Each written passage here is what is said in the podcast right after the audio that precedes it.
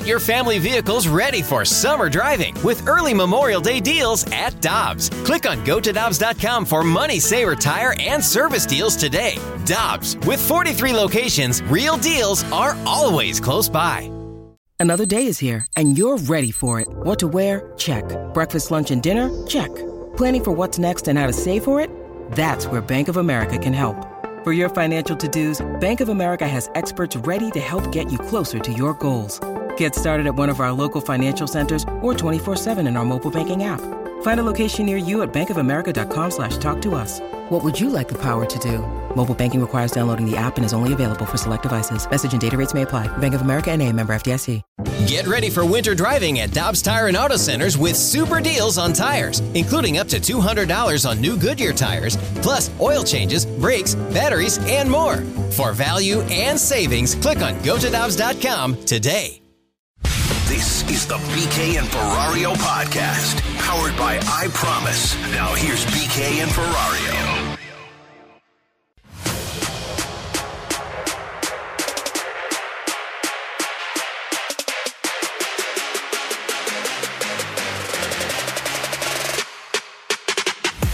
Arenado hits it up the middle, diving stop. That's India to keep it on the infield. So it's a base hit, his first as a Cardinal for Nolan Arenado. Arenado breaks his bat and a base hit into center. Goldschmidt being waved in. He will score. Nolan Arenado, his first run batted in as a Cardinal, and he's two for two on opening day. And the 1 0 pitch hit the other way. Base hit Goldschmidt. Flaherty to third. He'll be waved in. He will score easily. Paul Goldschmidt is second hit.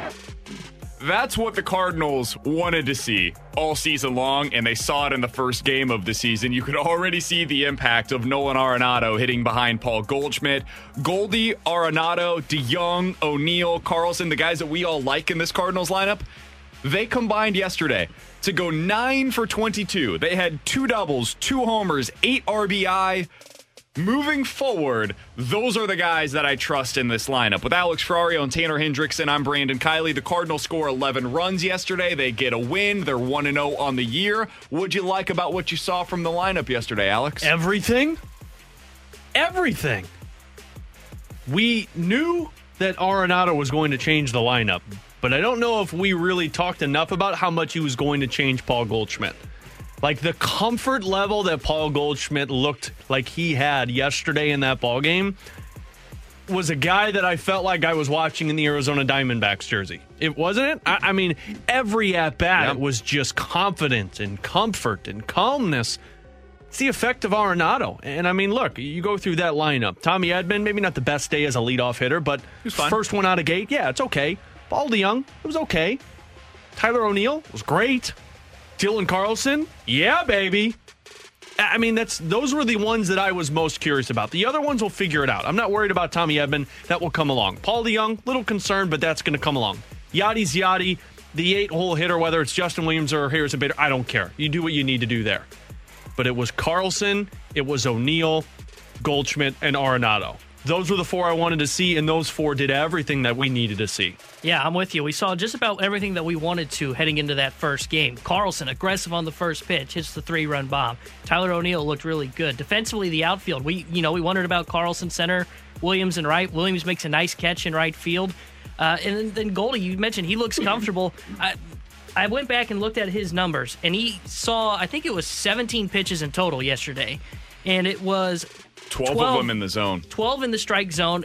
And he swung, I believe, if I'm not mistaken, 15 of the 17 pitches he saw were strikes. Three of them he had to foul off because he was down 0 2. But it just shows you that the pitchers are saying, look, we don't want someone on base when Arenado gets here. Let's just pound the strike zone. And Goldie said, well, that's fine. I'll just hit the ball wherever. And go look at Arenado's pitches because those were a lot of the outside of the zone, very low beat uh, underneath the kneecap. And he finds a way to do it, man. Well, he... that's the thing. But still, it's like you finally have that legitimate threat in your lineup to where you have two guys that you really can't pitch around, right? Like, I'm not saying it's Albert Pujols because nothing will be Albert Pujols, but pitchers couldn't pitch to him because anywhere you went, the dude was going to take it yard. Goldschmidt and Arenado are the exact same, in my opinion, to where they're going to take it yard. Goldie had four hits yesterday on opening day. The last Cardinal to have four hits on opening day was Albert Pujols in 2010. It's been more than a decade since that's happened. I know that is like super small Oh, so it is Pujols then. Oh, arbitrary then. numbers, but I mean that I think that's telling of the kind of day that he had yesterday. And I also loved this. He did not have a single Paul Goldschmidt did not have a single four hit day all of last season. And now on opening day of 2021, with that protection we've talked so much about from Nolan Arenado, he has exactly that on the first day of the season. Paul Goldschmidt, after the game yesterday, gave his thoughts on what it's like to hit second in this Cardinals lineup. I've got asked a lot about the lineup, and I think the biggest difference hitting second than maybe hitting third or fourth is you kind of are getting on base and able to be driven in a little bit more. Where when you're hitting third or fourth, you're the guy driving in the runs. It's not going to say it's not going to happen. You know, I had guys on, you know, a few times today, but I think just the way the lineup kind of lays out, the more you're hitting towards the top of the order, Tommy and, and me, if I had second, you have an opportunity to score a little bit more runs and, and maybe drive in a few less just by virtue of, of how it sets up. That's the kind of hitter that I think Paul Goldschmidt is, too, by the way. Now, he is everything. He can hit for average, he gets on base, he can slug a little bit. And yesterday, the power was, frankly, a little surprising to me. The fact that his first at bat, he goes up there, and I mean, it, it was as close as you can get to a home run without hitting a home run, especially in that ballpark. He looked fantastic, but I like the look of him now after seeing it for a game. And obviously, you're going to say this after he has four hits, but I kind of like the look of him going up second and Arenado third in the first inning. I could be convinced of moving up Carlson third. I, I kind of like that as well, but Goldie hitting second makes a lot of sense because the thing that is underrated about him is probably his base running, and we saw this from Arenado yesterday as well. Goldie's got a little athleticism to him. He's not a base stealer, but he's a really good base runner. And having him on the base paths for Arenado, for Carlson, for DeJong, I think that's going to be something that scores a lot of run for this Cardinals team too. Yeah, I'm not. I'm not touching the lineup uh, anytime soon. Like it's two, three, Goldschmidt, Arenado, and I can understand people wanting to put somebody there in between to break it up. But I think Goldschmidt's approach at the plate and the pitches that he saw was because it was Arenado behind him. And if you put somebody in the three hole, maybe you get that same effect for them. But I'm going that one two punch right now because it is a scary look to the lineup because by the time you get through Arenado, like we saw with Castillo in the first inning yesterday, dude's fatigued. And when you get a guy who is just losing it, where look, those errors kind of Yeah. got he got into his own head after Suarez was missing balls left and right. But by the time Castillo saw Paul DeJong and then Tyler O'Neill, I mean, this dude was worn down, which is why the Cardinals scored those six runs. So I'm not touching this lineup right now. Goldschmidt, Arenado are my one-two punch in the two-three spot. I mean, God, he hit what? All four of his hits were over 100 miles an hour off the bat. Like that's impressive, man. That's a hard hit rate. Yeah, and you and you mentioned with Goldie, you're not changing the lineup. I agree with you. And you mentioned BK how Arenado went down and got some of those balls. It, that is that adds to the frustration as a pitcher. Okay, Goldie's on. I got to pitch around Arenado. Well, then he gets on base on a really good pitch. And uh, I think that first inning, we saw what Shota talked about that punch in the face. I think Edman grounded out. You get a double from Goldie, which was almost an Oppo taco, and then you've also got the single from Arenado. So with one out, runners on the corners, you've already got two guys on base, one in scoring position. DeJong comes up. I mean, that is hard to get out of a first Hang inning. on. How the hell are you the get off my lawn guy And Oppo then Taco use guy? Oppo Taco in the middle of this conversation? What, How you- the heck are you a guy? of, I want the pitchers to hit. That and was then fun you're using yesterday. Oppo No, Taco. it wasn't. No, it Come was on, not. talked No, it wasn't. what- no, come on. There Did- were two walks. We saw a great punt by who was it? Castillo? Yeah. Great punt.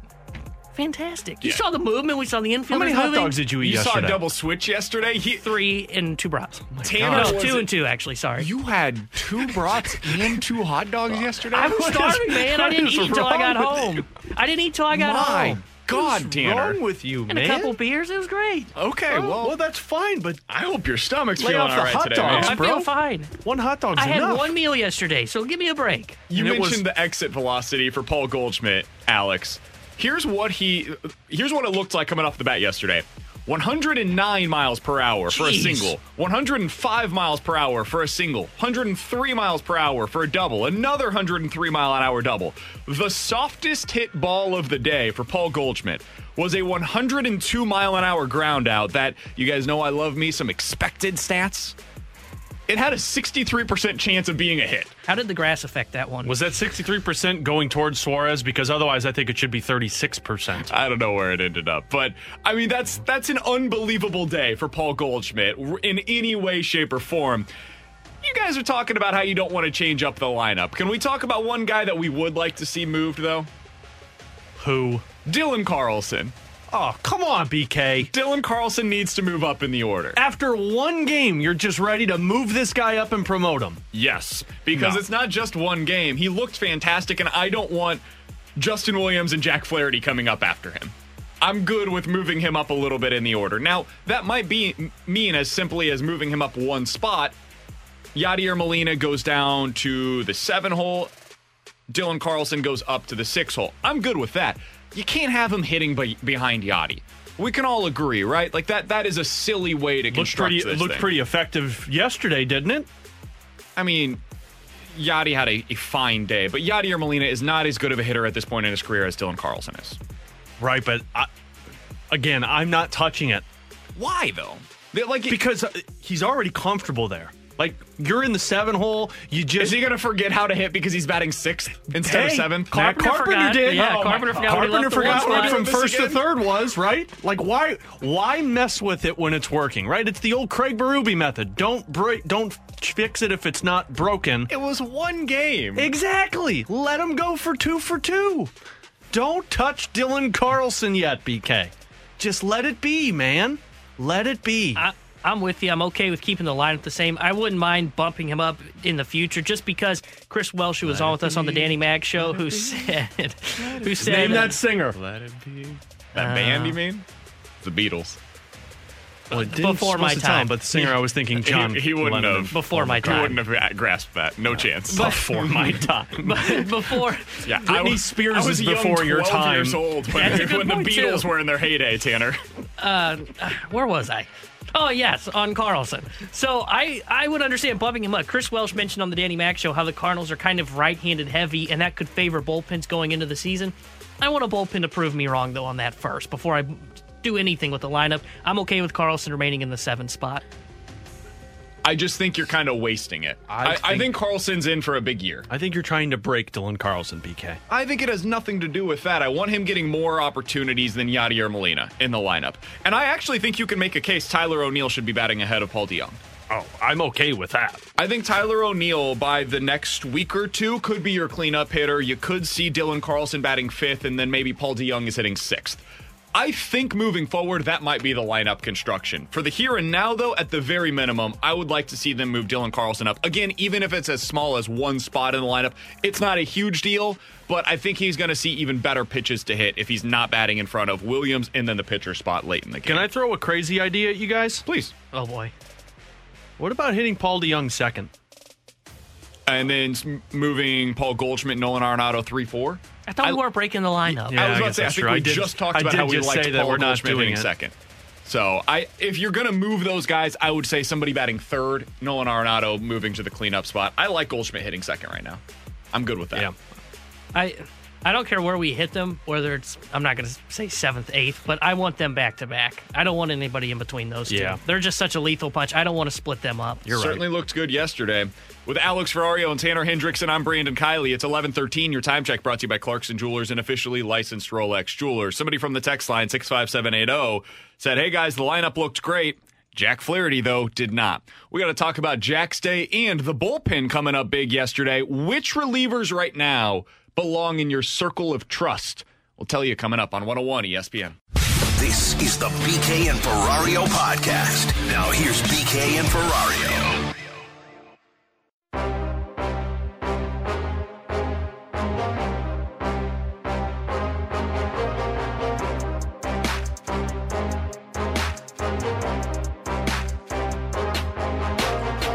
You know, when he's pitching in the mid 90s with his slider, um, I think it's all about probably commanding the ball. And if he's commanding the ball um, to that sort of low outside quadrant and then kind of working the ball up and in with his heater so he can get guys off of his slider, um, I, I think he definitely, and, and proved it two years ago um, that he's got potential to be a, a, very dominant pitcher in the National League. That was Matt Holliday yesterday on the Fast Lane talking about Jack Flaherty and why he thinks that it's going to be a big year for Jack. And yesterday we didn't see it, let's be honest. Four and a third innings. He gave up six hits, two walks. He did strike out four, which was nice to see. Second inning was fantastic, but just too many guys getting on base. Ended the day with six earned runs allowed, and those two homers were really the backbreakers for him.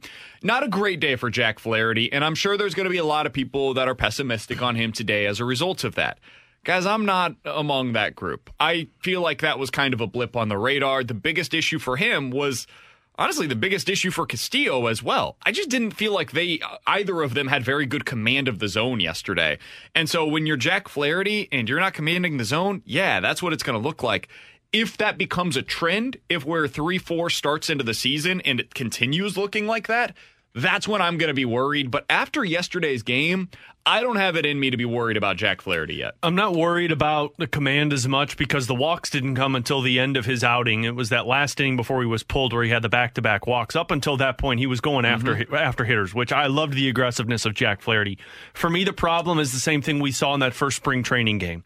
When he doesn't get a call his way, you start to see Jack Flaherty get frustrated. And when he gets frustrated, that's when pitches start to become wild. That one pitch that our, our PT was talking about on uh, on the call with Danny Mac yesterday, he didn't let the ball out of his hand because it looked like he was just trying to heave it as hard as he could. And I think that was following up the call that wasn't made by the home plate umpire. That was his top left corner, could have been a strike. That's my bigger concern with Jack Flaherty. We all know he's got aggressiveness. We all know that he's a competitor. But his problem is when things don't go the direction and when adversity hits, it seems like he starts to get aggressive, and that's when things start to go the opposite direction. Because from the get go, first inning, I thought Jack Flaherty looked solid. It was from it was kind of after things started going south that Jack Flaherty started to go south. Yeah, I'm with you. Not a lot of concern, and it was cold, so it's harder to grip the baseball. So that's that's the number one thing that I have. But something that I found interesting, and it, and it, again, I'm not overreacting to it. I'm not going to wave the red flag and oh panic over here. You ready?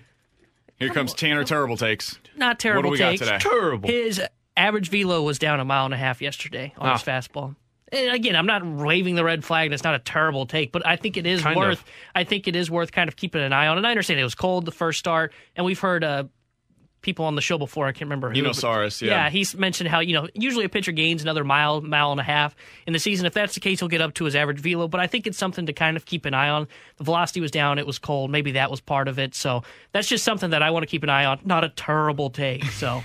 I did like. I will say this: 94 pitches yesterday. 94 pitches. And that shows me that, yes, it happened in four and a third. You'd rather see that stretched out over six innings from a guy like Jack Flaherty. But the fact that he was able to get up that high makes me feel like this is going to be a normal season for Jack Flaherty. Mm-hmm. He's going to get into a second, third, fourth starts, and you're going to see him right around that 100 pitch outing. That's what we expected from him prior to last season. So I feel good about Flaherty being kind of back to where he was a couple of years ago. No, he's not going to be 2019 second half of the season, Jack Flaherty, because that guy is one of the greatest pitchers in the history of the game. But he can be something between that and what we saw uh, at the first half of that season. A really good starter, one of the 10 best in the National League. I think that's what we're going to see from Flaherty this year. He wasn't that yesterday. I think we're going to see more of that in the future.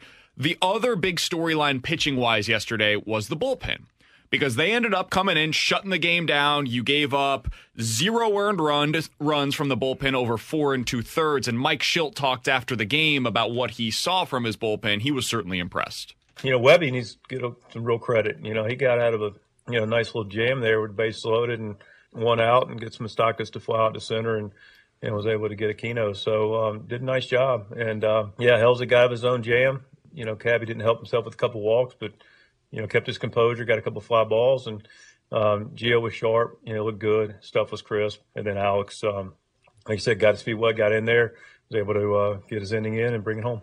It wasn't perfect though. I think that a lot of people are looking at the zero earned runs and they're like, "Oh, great, great outing by the bullpen." It it was a good outing by the bullpen. Ryan Helsley tried to make it super interesting Uh, Cabrera tried to make things really interesting with the walks. Need a little excitement in the game. It's fine. Sure. Uh, it was not perfect. And so I wanted to ask you guys because coming out of that, I said when Helsley started giving up all those hits, I texted you guys, I said, Helsley makes me a little nervous. And then about 10 minutes later, Alex texted the group chat. He's like, eh, Cabrera makes me a little nervous here. So let's go ahead. Let's create our Cardinals bullpen circle of trust. As of today, we are one break- game into the season. You don't break the circle of trust, Greg. That's right. We are one game into the season. Who would be in your circle of trust where when they enter the game, you are super confident, whether it be a, a one run game or a 15 run game, you're confident that they are going to get the job done in that spot? Because I've got three so far. Alex, where are you at with the guys that you have full confidence they're going to come into the game and they're going to get the job done? I have three. It's Gallegos. Yep. It's Reyes and it's Yep. Webb. Yep. Those are my three. Those are my That's three. my three too. So there are two others that I think can work their way into this mix. Andrew Miller and Jordan Hicks, I think, as we go along here over the next couple of weeks, I'm willing to work my way towards them being into the circle of trust. Right now, they're kind of on the corner, they're on the periphery, trying to make their way into the middle. We didn't see them yesterday. Hopefully, we see them over the weekend. There are three guys that make me super nervous, though, in the bullpen right now. We saw two of them yesterday Cabrera and Helsley. The other one is Woodford just because of the unknown of it. We're not really sure what he's going to look like this year, so kind of throw him off to the side. Where are you guys at with Cabrera and Helsley right now? Because those two guys in particular make me super nervous when they come into the game. Helsley's so weird to me because at the start of last season, I mean, the dude was lights out. He probably would have been number one on our list. And then as that season went along, he started to drop off. Cabrera is the one that makes me really nervous every single time he comes out because he's got sick stuff. I mean, he has strikeout pitches, but he also just is all over. Like, there is no command. And I get it. It was 20 degrees yesterday, it was snowing, it was windy. But it's it's not like that was the first time we've seen that from Cabrera. He's had a, a track record of this, so I don't think anybody makes me more nervous other than Andrew Miller, 'cause Andrew Miller makes me nervous, but we haven't seen him yet. Nobody makes me more nervous than G- uh, Genesis Cabrera coming out of that bullpen. I'm with you. The command is the biggest thing for me with him. His stuff might be a little too sick for its own good. Let's be honest. Uh, he hasn't really. We talked about it. I think he was on our 20 most important Cardinals about how he needs to work on command. If he has it, then he's going to be one of the best pitchers out of the pen. Again, it was cold. We didn't see it last night. Hard to command it. Helsley, I'm not too concerned about yesterday. I You're not? Understand. I think he's got good enough stuff. I, I think it was just kind of a blip. I could be 100% wrong. I understand where you're So coming was the from last, last five appearances last season too. Yeah, well, okay, but uh, 2019 he was really good. 2019 Oh, yeah, he was two okay. years ago. So Matt Carpenter was great in hey, 2016. we're living on Carlos Martinez in 2017. no, I'm so- living off of Carlos Martinez in spring training. The thing that makes me nervous about Ryan Helsley is I know he's got, like, he lights up the radar gun. He's throwing 98, but he's not missing any bats. Like Yeah. it, it's it's so straight, and they were talking about this on the radio broadcast at times yesterday. I think it was Ricky Horton who mentioned it. Like it is straight as an arrow, and they've got to read all about that right out after it's coming out of his hands. In his career in the bigs, oppo- opposing hitters hit 300 with a 535 slugging percentage against his four seam. He doesn't miss any bats. He has a 20% strikeout rate in his career. That is super average. I mean, we talk about Tyler O'Neill. That's the kind of strikeout rate that you want to see, 30% for a pitcher. Uh, that's what you get out of Cabrera. He's around that area, but Cabrera's got the walk issues.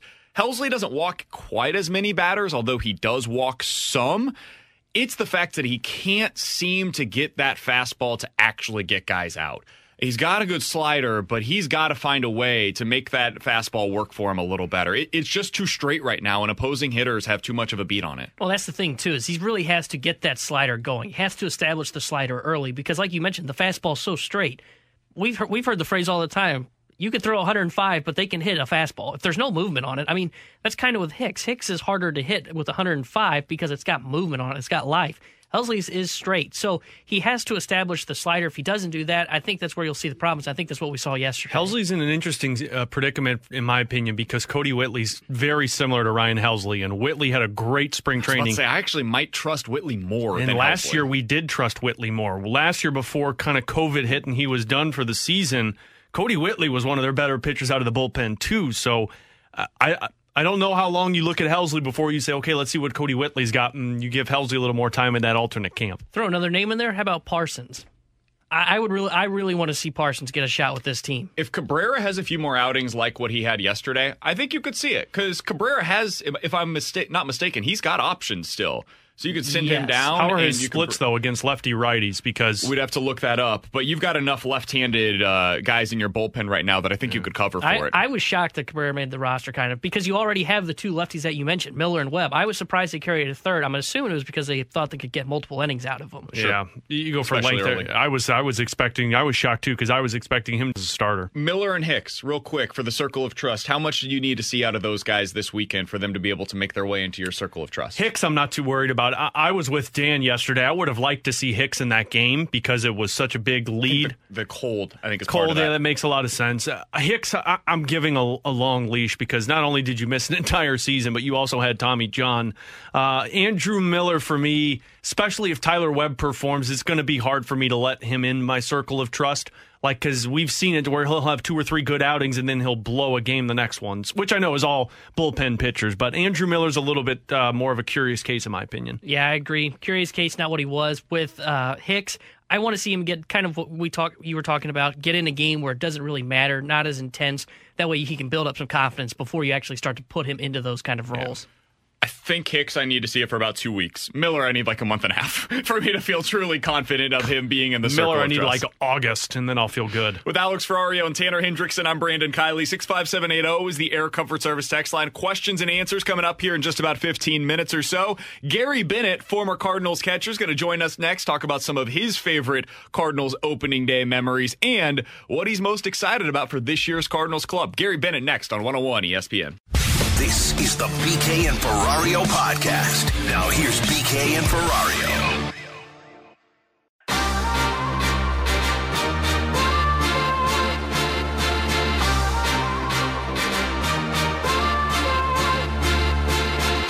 Alex Ferrario and Tanner Hendrickson, I'm Brandon Kiley. Very happy to go out to the Brownie and Crouppen Celebrity Line, talking a little opening day memories and 2021 Cardinals with Gary Bennett, 2006 World Series champion, former Cardinals catcher himself. Gary, we always appreciate the time, my friend. How you doing today? I'm doing great, fellas. How about yourself? Doing very well. So let's start with this year's Cardinals club. What are you most looking forward to? I mean, we saw them for the first time yesterday, and it, it looked great, especially on the offensive side of things. What are you most anticipating with this year's Cardinals club? Well, I think it's a couple things, and uh, I'm sure it's been discussed around St. Louis the impact uh, that third baseman you picked up is, is going to have in that lineup. So, you know, Goldschmidt, Arenado, and DeJong in the middle of your lineup is, I think, phenomenal and would ri- rival pretty much anything else out there in the league. Um, there's a lot of potential. Uh, there's certainly a lot of talent. I think, obviously, offensively in that lineup, you've got Yadi, who's a professional hitter. He's going to do what he does. And then if if the other folks, you know, that don't have as much time in the back of their baseball card, the stats don't don't stack up uh, like these other fellas do. Uh, if they can hold their own or reach near their potential, I, I think it's going to be a, hell of a team to watch, and they're going to be explosive. But uh, you know, that's a big if. Got some young guys that that have to produce. Gary, you've seen the impact of a huge bat in the lineup of Albert Pujols and what he can do to other guys. A, a player like Nolan Arenado and a player like Paul Goldschmidt, does that ease the tension off some of these younger guys like a Tyler O'Neill, a Dylan Carlson to maybe not try and go out there and do too much and just be themselves? I, I certainly think it does because they're obviously those two are going to do a lot of damage. So they're, they're going to carry the lineup, you know, the lion's share of the work. So the younger guys, exactly right, don't have to feel like they have to be world beaters to go out there. Just do what you do and contribute. Put together productive at bats on a consistent basis, and, and let let the, let the big boys do what they do, and it's it will it will work out very well for them. Gary, we talked to uh, Torii Hunter yesterday, and I thought something that he said was just so interesting to me. He was talking about how you know three years into his career, he was sent down to the minors, and he he made a conscious decision to stop listening to so many different voices that were trying to tinker with the way that he was hitting. He's like, you know what? I've got an identity. I know who I am as a hitter, and we all know what happened with Torii Hunter the rest of his career. Have you seen that as well with young guys that for the first couple of years they're trying to find their sea legs, and then eventually they're like, you know what? I'm just going to get back to being me. And uh, what does that do for a player when they get back to that? I think that's the biggest part of the growing pains is, you know, you, you get to the major leagues, and, and I, I certainly wasn't an everyday player. I had a few years where I played a fair amount, but the guys that are everyday players and you know all world worlds of talent, um, it's it's one getting there. You're cocky when you get there and you think you belong, but you're not sure. And then proving to yourself you belong when you're playing against guys you grew up watching on TV. I remember my first time playing against the Cubs. I grew up in North Chicago. I'm on first base. There's Mark Grayson, Ryne Sandberg playing second base. And you think you belong there, but then you see that and it kind of shakes you a little bit. So one is proving to yourself you belong there. Then the league adjusts back to you because they're going to find some holes and they're going to expose them. And then it's you trusting your ability, showing up some of the weaknesses, and just staying with what you are. And I, I think Torii's saying that is, is you can't try to be somebody else or something you're not. And ultimately, that's what you settle into. And the, and the league will, you know, the league will let you know what you can and can't do. And it's getting that comfort level of believing in yourself, one, believing you belong, two, and just staying within yourself, whatever that your ability allows you to do. We're talking with former Cardinal Gary Bennett here on BK and Ferrario on 101 ESPN. Uh, Gary, on field yesterday, and I'm sure you saw some of this for the Cardinals. You know, we have talked a little bit about it today, the pitching for guys like Jack Flaherty and the bullpen. I'm sure you've played in temperatures like what the Cardinals played in yesterday. From a catcher's perspective, is there anything you can say to a pitcher when it is 20 degrees out and you cannot grip that baseball? It it sucks, man. And it's uh no, there's really not a whole lot other than you know along the lines you're talking about the hitters not trying to do too much. When when those outside factors, you know, I can't feel it as well. Sometimes you try to do more versus hey, let's take a little off, let's try less, let's just focus on locating versus trying to get that spin or whatever else if the grip's not there. It's it's relaxing and actually the old less is more model really comes into play in those scenarios. We're talking to Gary Bennett, 2006 World Series champion and former Cardinals catcher. He's joining us here on 101 ESPN. Gary, with opening day here in St. Louis now a week away, and yesterday seeing the official MLB opening day, I did want to ask you, you know, uh, you played in the league for almost 15 years. What was your favorite opening day memory? Do you have one that immediately comes to mind for you? I do. Um, it's it's tough to say the one favorite, but certainly my first opening day is up there high on the list, the top three uh, with the with the Phillies. First time hearing the name announced, run out to the line. That's something I'll never forget. But I, I will tell you, uh, definitely one that sticks out. And uh, I was part of I think four St. Louis opening days, two as a, a member of the Cardinals, and then two uh, as a visiting player. And the first time I think was 02 with the Rockies. And I remember waking up. It was a day game, and uh, you know, making coffee. And I looked out the window. I had no idea what to expect opening day in St. Louis. I've been a few opening days, but it's different there, as as everyone listening knows. Uh, I remember just opening the blinds, window, making coffee, getting ready to go down and get breakfast, looking outside, and all the stuff set up in, in the streets, the red everywhere, jackets, sweatshirts, jersey, uh, just the amazing amount of energy around uh, Busch Stadium. It blew me away. And then walking, I think we we're at the Hilton across the street, walked from the Hilton over to Busch Stadium, people everywhere, excitement. It just absolutely floored me. I loved it. It was amazing. What do you think that's going to be like for a guy like Nolan Arenado, who's gone through plenty of opening days, Gary, with Colorado and seen everything that you can imagine being on the road? But the first time when you step onto the field at Busch Stadium, and, and, it's not going to be the same this season with not having the red jackets that they usually do, and the and the building right. not being as big as it usually is. But just that feeling, can you talk about what that is when you step onto that field, whether it was home or away? Yeah, it's it's it's actually tough to put into words. It's the, the I was in St. Louis just in awe of, of the, the you know the pomp and circumstance, the the Clydesdales, the legends of the game that are there, which is that obviously it's going to be different this year, but just just the, the sound and the feel and the smells, it's it's tough to put a finger on. But St. Louis was just I, I was in awe. Like I said, it was it was amazing. Just, just kept smiling, standing around, uh, just awestruck. Gary, the final thing that I wanted to get to with you, I can't believe this is the case, but this is the 15 year anniversary this year of the 06 World Series championship. I, I was talking about this yesterday the other day. We had we had another member of the 06 team on with us, and I I recalled the Bob Nightingale story that was Tigers are going to win this one in three. It's just it's such an uneven matchup that the Tigers they're going to win this one in three. What do you remember about that series? And did you guys feel that inside of that clubhouse of how the outsiders were looking at this series between the Cardinals and the Tigers back then?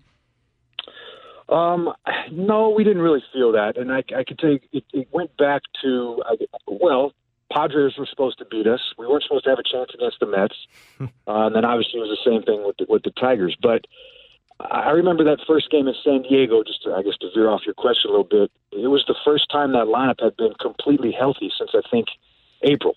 Mm-hmm. So you know, Pujols went down for a while, Jimmy went down for a while, Scotty went down for a while. Uh, Eck was down for a while, and it was the first time that entire lineup was healthy and back.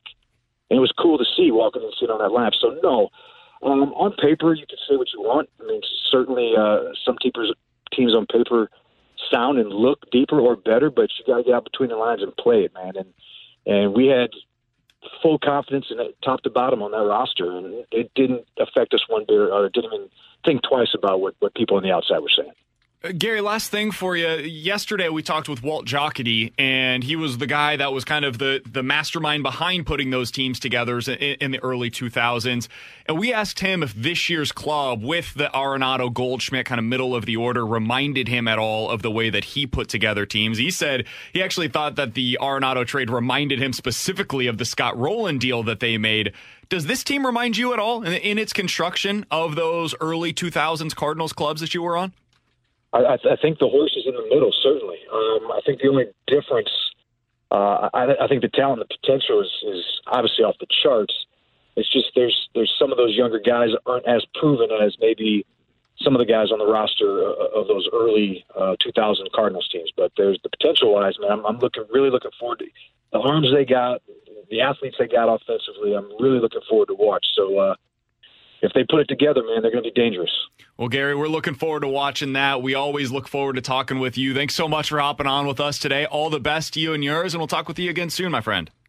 Appreciate it, guys. Anytime. Thanks for having me on. Absolutely. That's Gary Bennett joining us here on 101 ESPN 06 World Series champion, former Cardinals catcher as well. I'm really interested to see, after talking with Torii Hunter, seeing what Tyler O'Neill looked like all spring, and then seeing what he looked like again yesterday with the homer this might be the year where he really did kind of tune out all the outside noise, go back to who he is as a hitter because you saw the power on display once again yesterday. If if he can put it together, Alex, it, completely changes the way that we look at the Cardinals' outfield production possibilities. Yeah, by no means will it ever be the MV3 of Edmonds, Pujols, and Rolen.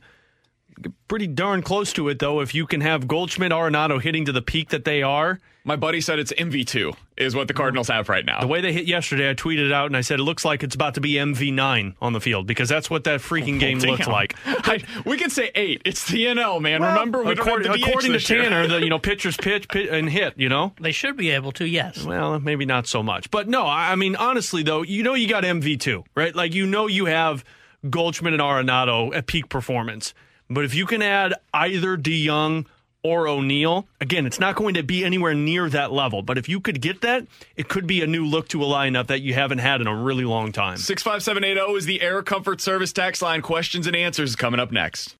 This is the BK and Ferrario podcast. Now here's BK and Ferrario.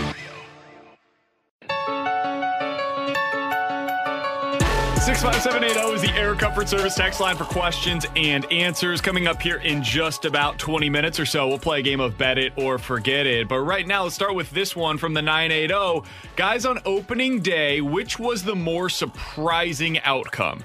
The Rockies beating the Dodgers or the Pirates beating the Cubs? Rockies over Dodgers or Pirates over Cubs? Which one surprised you more? Honestly, the Pirates over the Cubs. Really? Yeah. Like, I think I agree with that. Uh, I mean, look, what the, the Rockies have talent. The Rockies have good pitchers if they can stay healthy, Pittsburgh and they has a Triple A team. Who? Yeah, Triple A. That's why it's more surprising that they beat the Cubs, who have a team that everyone said don't overlook the Cubs. They got like a Triple A rotation. The though. Cubs had six freaking hits yesterday. It was cold with Anthony Rizzo, Javier Baez, Kris Bryant in that lineup, and they had six hits against the Pirates. See, mine's the Dodgers because they were playing in Colorado where the ball just carries, and that with that lineup, I thought they would put up a 20 spot on opening day. I get it, Colorado has talent, but, But they had a bad performance from their pitcher. Like the Pirates had everything click and beat a Cubs team that Kyle Hendricks last season on opening day threw a opening day shutout. Wasn't a no hitter, it was a Yep. shutout. You just lost to a team that has like zero major league players on it. Maybe, uh, maybe they'll be better than Well, we think. they have one. Ke'Bryan Hayes is awesome. That guy's Okay, good. well, he's a current MLB player, but before this he wasn't. Yeah, he, he's really good. The rest of the team not good I at mean, all. how many first year players or at least like at, at least under three three year players are on that Pirates team? You could play a pretty good game of Pirates player or fake made up name. Like, Let's play it. Let's play it. Um, Bryan Reynolds. Well, that's a real player. That's a real player. I know that. I know that name. Yep. Uh, uh Colin Moran. we- I know that one. Real know. player. Real player. I'm two for two. Damn right. Kevin Newman. Okay, that's a fake name. That's a real player. He's he's been on the club for a minute now. You're cheating, Tanner. You knew. Sorry, I watch baseball. Anthony Alford. That is such That a is fake, fake. name. You That's made that a one fake up. name. Anthony Alford is 26 years old. He has apparently been in the big leagues for six years now. He played for Toronto for four of them, and he's been on the Pirates for the last two seasons. Wow. My mistake. I thought it was six hits. I really thought that one was made up. it was two hits yesterday.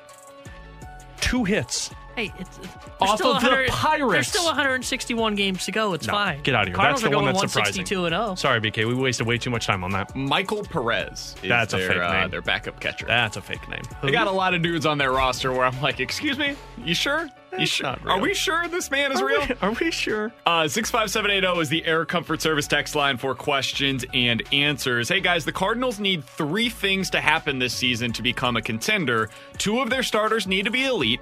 One of their outfielders and one of their bullpen arms also need to develop into being an elite player. Do you agree with this? So, three things that need to happen they need two starters, an outfielder, and a bullpen arm to develop into elite players. Do you think that is what needs to happen? I don't know if they need to be a. You need one starting pitcher to be elite. Jack Flaherty. You you don't need an outfielder to be elite because you already have two elite players. You need an outfielder to be really good. And I don't know if you need an elite bullpen arm because it's kind of a bullpen by committee if that makes sense. So I'd agree with one of those. I don't know because I don't I don't think you need two elite starters. I think you need a starter to emerge as a legitimate number two. You need Jack Flaherty to be elite.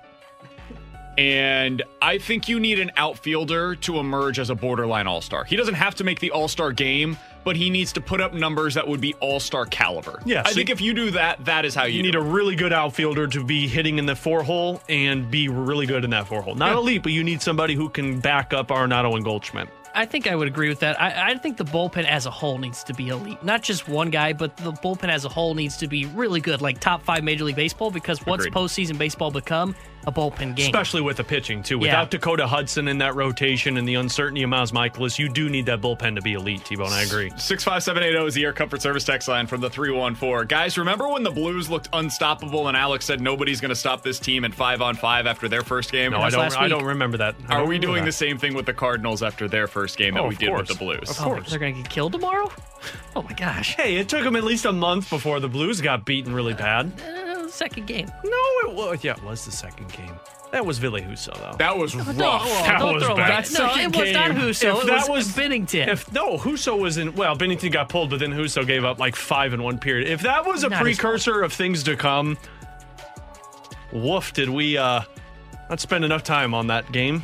Um, I I think the biggest difference is the injuries, right? We can't predict injuries, and what really set the Blues season Yeah. off the rails was the injuries happening seemingly every night. Like after the first series, basically against Colorado, it was every night there was one more guy that was leaving the lineup. It- What wasn't it? Was it like seven out of ten games or something like that, where they finished the game with Yeah. fewer than twenty position players available Yeah, they them? basically went an entire month of not having more than three games before a player was injured. It's insane. So I think that you're going to see, hopefully, something different than that for the Cardinals, which would hopefully keep this thing back on the rails. 65780 is the Air Comfort Service text line from the 314. BK, it used to be you're the best. Now it's my friend. Are you really friends with all these guys? Okay. Well, he's not friends with us. We Here's know the that. That's true. He wants to change the name of the show to BK and Company. I Thought it was. Well, it's not Friends. Thought it was just BK. well, yeah, he wants to change the whole station to BK. BK on the air. Yikes. Live and local all day long. All right, last thing, real quick. Al, uh, Tanner, before we get out of here, we mentioned this briefly earlier. I want to give you an opportunity. You saw the National League playing National League Baseball yesterday. What was it like for you, man? Come now. It was fantastic. the strategy of moving the pitcher spot around, the double Oh my switch, God. the exciting bunt that got a guy over to second base. Come on, moving in baseball. we talk about it. Understand he's saying all of this from a man who just ate two hot dogs last night while he was watching the baseball two games and two brats. yeah. And Ugh. popcorn. I didn't have popcorn. And no. he said today, "I'm going to go home and make a chili dog." oh, it's going to be great. Tanner literally texted us when he saw that there was a double switch that had taken place. He's like, oh my God, it's back. It's back. Every time a pitcher came up to the plate, it was pitcher's to hit, pitcher's to hey, hit. I think the pitchers had two walks yesterday, so the batting eye for the pitchers is doing Technically, great. that's over in that game. that, With good Alex Ferrario and Tanner percentage. Hendrickson, I'm Brandon Kiley. It's BK and Ferrario on 101 ESPN. It's 12 o'clock. Your time check brought to you by Clarkson Jewelers, an officially licensed Rolex jeweler. Coming up next, hey, you remember the island of misfit toys that the Cardinals used to be? Yeah, there's a team that that applies to in the division now, but it isn't the Cardinals. We'll tell you about it coming up next on 101 ESPN.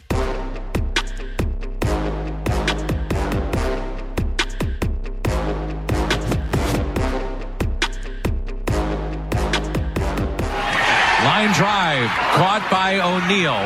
His throw will come into second, and it'll turn into a double play. They run themselves right out of the inning. It's a double play, and they run right out of the inning.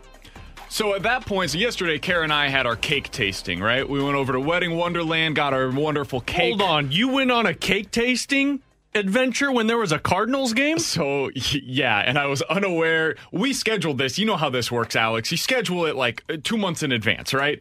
I didn't even think of the fact that hey, the Cardinals open up their season on opening day, April first. Nor more of a reason why you have no veto. So I w- good point. I went back and rewatched the game afterwards, but I was listening to the broadcast um, on the radio on my way into um, into our cake tasting, and I heard that on the radio. John Rudy had no idea what was going on on that play, and this not this is not a shot at John Rudy. Nobody had any clue what had taken mm-hmm. place on that play because the Reds very clearly had no idea what was going on on that play. And guys, this reminded me of the Cardinals of yesteryear. You remember the final season of Mike Matheny, where it was like, yeah, we're going to try Matt Adams in the outfield. We're going to have second basemen that are playing third base. We're going to try Kolten Wong in center field. I remember back to when I was doing the show with Kevin Wheeler, we had Buster Olney on, Alex. And he described it as the island of misfit toys here in St. Louis. And I went back and I found the audio from when he was on with us. Damn, you went by like seven years to find audio. Indeed. And so I found this you weren't even alive yet, Tanner. because That's a bit far. I think the Reds are going through an identity crisis very similar to what the Cardinals had. This was probably four or five years ago now. Here's what Buster Olney said at the time. feels like for the first time in years they sort of cleaned up the Island and Misfit Toys part of their lo- their roster. Like uh, whenever you see the the, the Cardinals, it was well, you had a you know a middle infielder who wasn't really a shortstop, but uh, you know we'll play him there. We'll try to make it work. Or you know the outfielder Randal Grichuk, they didn't know exactly what they had. They didn't know what they had as some of these other guys. I like the fact that this year we know Marcel Ozuna is a left fielder. Yeah. and he's a really good player. And Tommy Pham is a center fielder. Their outfield defense should be better. That's what it sounded like about the Cardinals. I could have said the exact same thing Yep. about the Reds yesterday. They're using a guy that should be at third at short. Their outfield, not great defensively, boys. Their base running, horrible. All of the things that were plaguing the Cardinals for years because they sold out to try to get offense. The Cardinals have adjusted from that. The Reds are going to eventually have to do the same thing because, as much as baseball has changed, it ends up being about the same things over 162. Can you pitch? Can you play defense? Can you be consistent offensively? The Reds are none of those things, and we saw that on full display yesterday. Yeah, that's why the Dodgers finally got over that hump that they've never been able to get over because of defense. I mean, look at what Mookie Betts meant to that game where they clinched the World Series this past year. The Houston Astros, as much as we joke about them being cheaters, and they are, their defense has been phenomenal for the for years with Carlos Correa and Jose Altuve, and then with um, Bregman at third base. Completely forgot who it was for a minute. It comes down to defense always. Like defense wins championships. It's the cliche saying. Now, what sucks for the Cincinnati Reds is the fact that they decided not to pay the shortstop that they had. Because it, honestly, if Freddie Galvis was on this team, they would be better. If that error in the first inning yesterday doesn't happen by Suarez, the one where Yadi got score or two scored two runs, we're talking about a different ball game. I mean, honestly, we might be talking about a Cardinals loss right now. So Suarez committed two errors in the first two innings and then had another non play that prolonged an inning as well. His error in the first became an RBI for Yadier Molina. It set the bases for Carlson's three run homer. Then in the second, he threw over to first. It ended up going past Joey Votto. It allowed Paul Goldschmidt to reach second on his infield single. That put the run in scoring position for Arenado single up the middle RBI. It's five runs. His errors directly led to five runs. Hey, Alex, what was the final score of that game yesterday? I believe it was 11 to 7. 11 to 6. 11 to 6. Five runs. Gave that one the extra run because I felt bad for him. That was the difference in the game. And 65780 is the Air Comfort Service text line from the 618. So the Reds are in a crisis after one game from the 314. You guys are really coming to all these conclusions after one game. Love St. Louis radio. Doesn't matter if it's one game. We all saw Suarez at shortstop. One game or not, that did not look comfortable. And also, this was the fear. It's the fears being realized. That's what happens in early in a baseball season. Like it's your priors, right? Matt Carpenter came into the game yesterday. What everybody expects because of the fears coming into the season. Everybody expected it to I look expected bad. a home run. It looked bad for Matt Carpenter going into that game. The fear with Genesis Cabrera coming into yesterday was does he have his command? Does he have his command? Does he have his command? Didn't have his command. That's the fear that becomes realized. And if you're a Reds fan today, the fear that you had coming into the year was this is going to be a absolute disaster defensively. And it was absolutely a disaster and then some in the first game of the year. And so moving forward, if I'm a Reds fan, I'm sitting here like, well, how is this getting fixed? And there is no answer because they don't have a shortstop. Yeah. And when you don't have a shortstop defensively, it changes everything. The Cardinals lived that life for a while. It's frustrating. And your defense suffers exponentially as a result. And now the Cardinals are on the opposite end of things, and we see how much cleaner the game can be when you have guys that make sense at certain position. The Reds have third basemen playing everywhere, and they've got guys that should be six hole hitters and two hole hitters playing elsewhere that they shouldn't be in. The Cardinals lived that life. Now the Reds are living it. It stinks too because, from my understanding, the Reds have a stud shortstop in their in their minor league system, and as a prospect, he's just wasn't ready to go this season. They said from spring training. I think if you get that back, then you're looking at you can put Suarez back at third base. You can honestly, I don't know where Moustakas plays because Jonathan India looked pretty good yesterday. Yeah.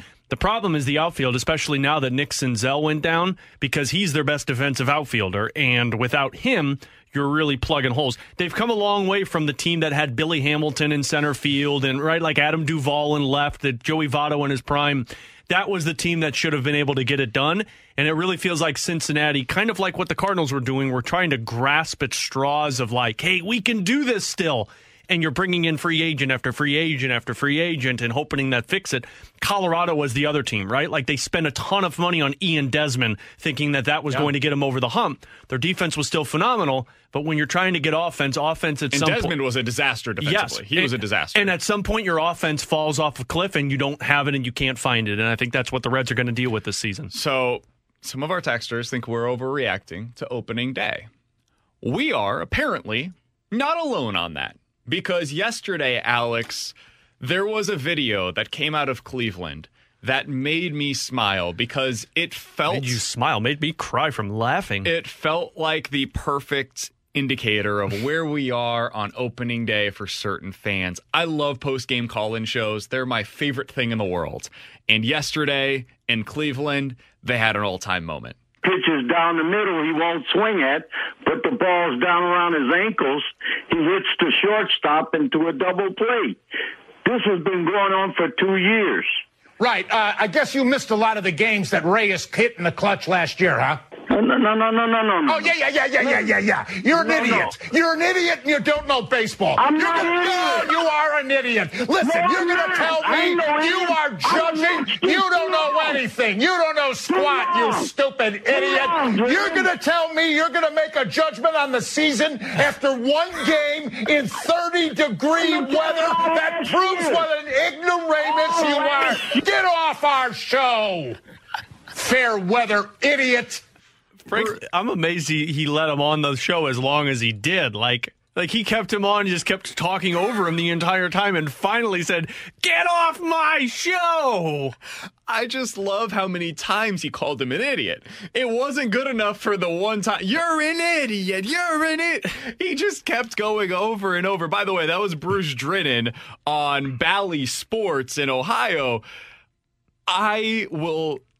I will forever have a special place in my heart for call-in shows. That's an all-timer after opening day. I, I can't tell you how many times because, of course, doing pre and post for the Cardinals and Blues, we, we've had call in shows, and I'd like to bring them back at some point. But I can't tell you how many times I've wanted to do that. But I can never be. I can never bring myself to calling another person an idiot because they're listening, right? And it's always so tough. But when you hear somebody else do it, it is freaking hilarious, right? When it's not you, it what is would it take for you to get to that place? Like you, you host pre and post for the Blues Yeah. games. If you had a call, like, is there Honest- a way for me, if I was a caller, even if I was, say, I was impersonating somebody the way that we heard yesterday Right. on the fast lane, somebody impersonating, uh, if I was doing that and I was just trying to get a rise out of Alex Ferrario, is there any way I get you to that place? Yeah, someone actually almost had me to that place this season, and and honestly, if we would have done a call-in show, I probably would have had that outburst. It, it's when people started saying "fire Craig Berube." Okay. Like, like when you go to that extreme, that's when it's like, okay, come on, guys. Like, we can't be this stupid to think that you have to fire the head coach after that. That seems like like that man has been bottling that up for like the last five years, and finally, game one, he said, "I'm about to let this explode." It would take a, it would take a lot though to get to that point for me. I don't think I can get there. I don't think I have it in me. It's just too hard to call somebody an idiot. Like Yeah, I can't don't do I have that, you know. Somebody on the text line said that is literally BK in 23 years. I hope not. God, if I ever reach that level, That's if I T-bone reach right that now. point, if I care that much, that deeply, if I'm that emotionally invested, something has gone horribly, horribly wrong for me. That's true. That's really true. But man, that I also I'm so glad I have people like that in our lives because I Oh, want God, that yeah. to exist. I just can't do it. It's pure humor. With Alex Ferrario and Tanner Hendrickson, I'm Brandon Kiley. 65780 is the Air Comfort Service tax line. Your Redbird preview week is brought to you by Cardinals Buick GMC and Cardinal Ford. Let's play a game of Bet It or Forget It coming up next. If you've got something for a Bet It or Forget It, send it in on the text line. We'll get to them next on 101 ESPN. Yeah, yeah, yeah, yeah, yeah, yeah, yeah. You're an oh idiot. This is the BK and Ferrario podcast. Now here's BK and Ferrario.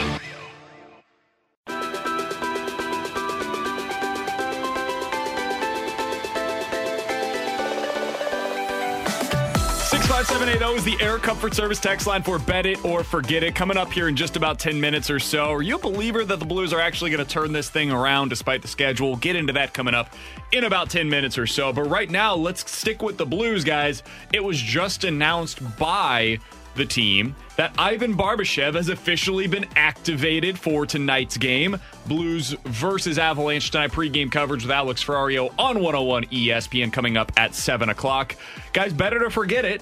Ivan Barbashev was the missing piece for the Blues, and now they're going to go on a little bit of a run.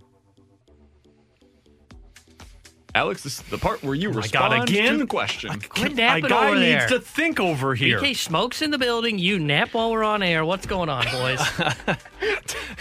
God, Tanner, you got to specify here. We're in Missouri, not your hometown in, Illinois. in There's Illinois. no smoking in the building. Certain things are illegal in this uh, side of the state. I don't get it. metaphor. Uh, I'll say bet it because I do think he's going to be impactful for this team. It depends on what we're going with. A little bit of a run.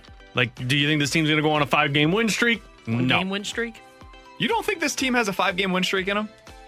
It's not like their schedules. Yeah, harder I don't, not with this schedule, man. I I think they, I think they have themselves winning three of four. I see themselves winning four of six, but I don't know if I see them winning a five-game win streak. But I do think Barbashev is going to be impactful because he's an energy guy. He's another one that you can plug in, and it gives Craig Berube depth late in games. Schedule's brutal. God, I know it is. I'm gonna say no. I hope he does, but at this point, I don't know. And then you're adding another piece. You're gonna have to kind of move things around again. I'm gonna say no. I think he will have an impact, but will it be an impact where they go on a, a run? I'm gonna say no. Guys, optimism doesn't cost you a damn thing. It's free, Whoa. free of charge. You're damn Smiling's right. free. Yeah, that glass is half is full. T-Bone. My uh, and half empty. My bottle of water is is half full right now, not half empty. Come on. So I only see the empty part. I I'm gonna go with uh, I'm betting it. There you Ivan go. Barbashev was the missing piece. I can't be the guy that stands up here every day and says, "Hey, the problem for the Blues is that they don't have that puck retriever, that forechecker on that third line."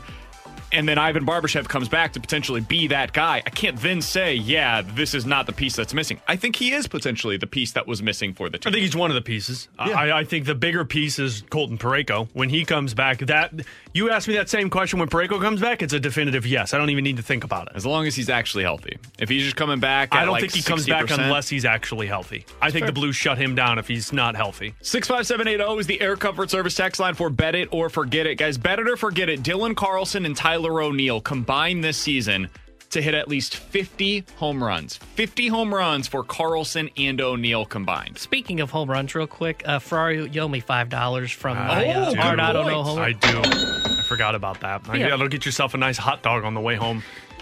Chili dog. Uh, Yikes. and you said so 50 homers, Carlson O'Neill. Combined. Come on, Tanner, 25 three answer the question. I'm, th- I'm thinking. I'm thinking out loud at least. I'm gonna say uh, no.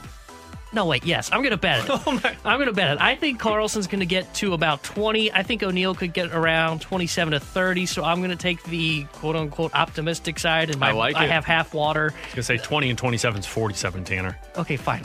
23 from Carlson. I'll say bet it. I think they'll get to 50 combined. I'm gonna forget it because I think you're going to see a dry spell at some point for one of those guys.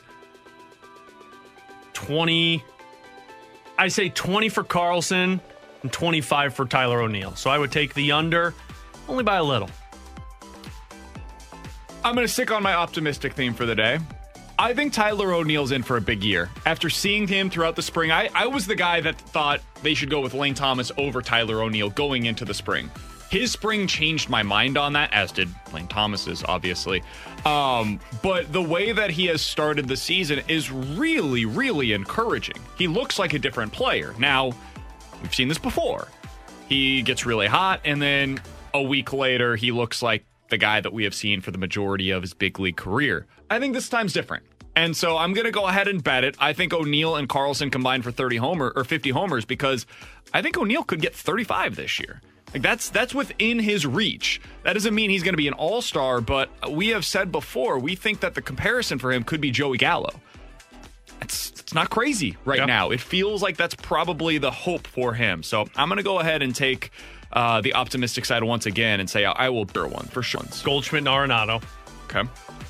Um, Do you think Yadi gets one for the potentially being his last season? I think he'll get voted in by the fans. Yeah. Yeah, I can see that one. And honestly, Reyes might as a bullpen piece. see, I was thinking about that, but so many teams like You're going to get a lot of starters. you get a lot, of starters that become bullpen guys, and yeah, you get like the Kenley Jansen closers and things like that. It'd be tough for Reyes unless he's just lights out. I, I think, honestly, I think Dylan Carlson gets an All Star appearance this year. Wow, it's loaded in the outfield. It is Stuff in the National but League. I think if he continues to hit the way we expect him to, I can see him being one of those guys that's the bench bat but gets that first All Star appearance. So I'll say bet it that four get in. I'm going to forget it. And it's not because I'm not optimistic about it. I think it's just really hard to get four All Stars because let's not forget everybody has to have an All Star, including our favorite AAA team, the Pittsburgh Huh. Pirates.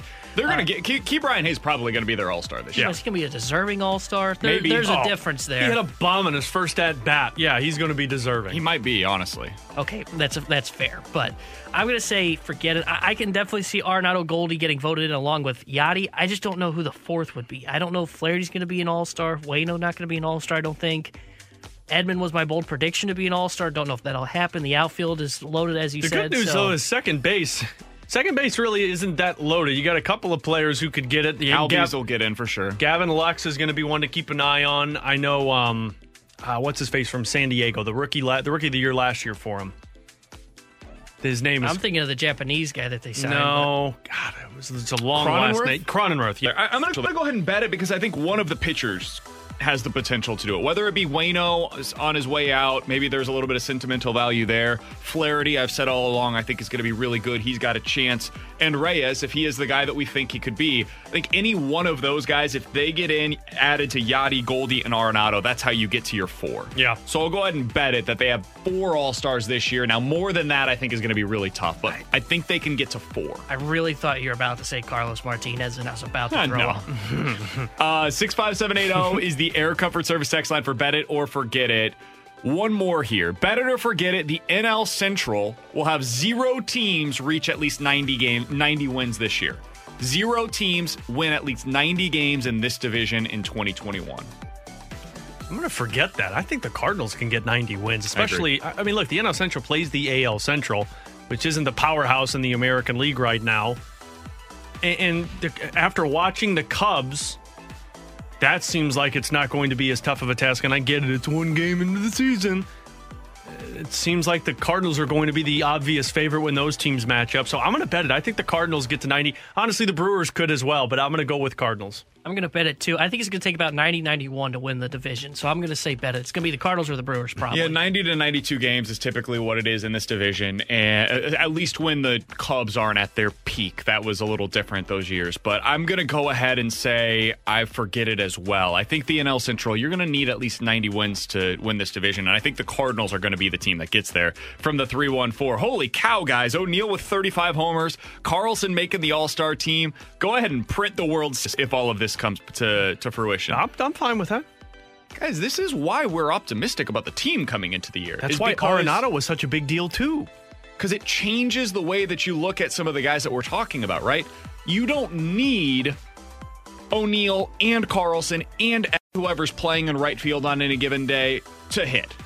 You don't need all of that to happen at once. It can be Goldie Arenado or your constants. DeJong is pretty darn good as your kind of tertiary piece there.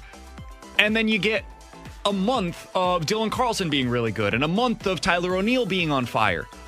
Well, now you've got consistently every day four guys in your lineup that you feel really, really good about. That's what makes it different about this year's club than years past. Years past, you had one, maybe 2 mm-hmm. Now you potentially have up to four on a day in, day out basis. And that's where I start to feel a lot better about where the Cardinals are. Yeah, I agree. With Alex Ferrario and Tanner Hendrickson, I'm Brandon Kiley. So we're a believer in the Cardinals. Are we a believer in the Blues turning this thing around? I know Joey Vitale told us yesterday he was. Is Alex? We'll talk about it next on 101 ESPN.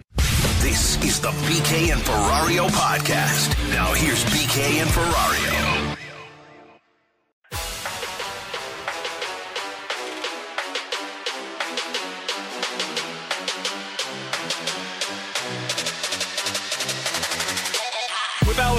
And Tanner Hendrickson, I'm Brandon Kiley. As you heard there in the update, Blues back in action tonight. Blues versus Avalanche in Colorado. They're on the road. Maybe this is when they get things going again. That's been where the success has been had all season long. Pre-game with Alex coming up at 7 o'clock on your Voice of the Blues 101 ESPN. All right, so the stretch run is about to begin.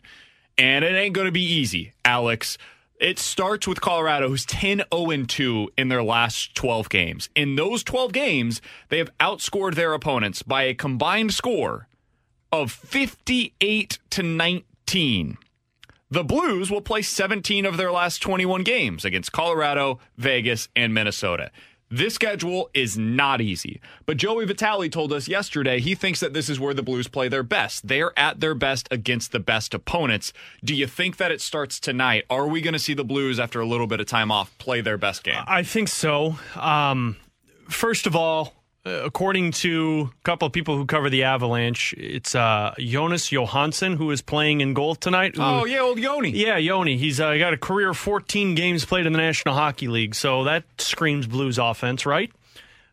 That was sarcasm. It doesn't. Look, this uh, uh, this isn't going to be easy, but I agree with Joe, and we talked about it on This Week in Hockey that the Blues' best path to a playoffs are against teams that bring them into the fight. And, that's what Colorado, Minnesota, and Vegas do.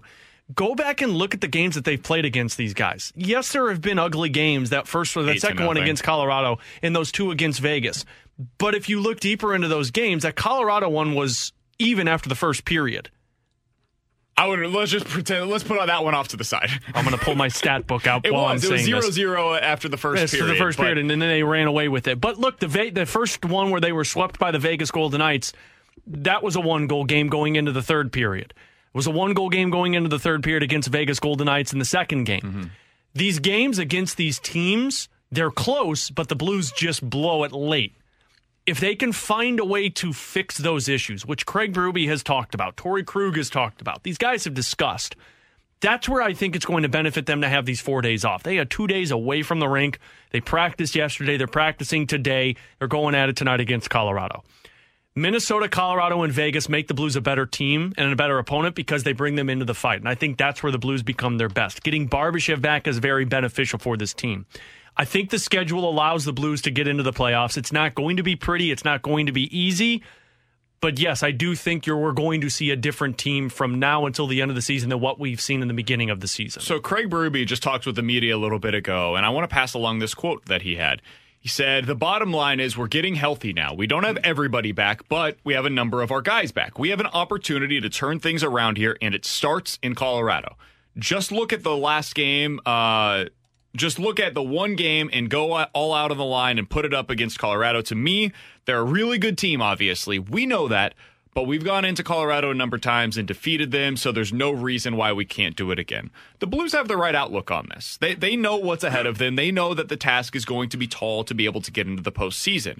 But there are no more excuses at this point. I know what you're without Colton Parayko, and that hurts. I know that you're without uh, Oskar Sundqvist. That stinks. Carl Gunnarsson. That's a bummer. That's it, though. You're now down to three guys that are on the IR. There are teams scattered across the league that have a worse injury situation now than the Blues do.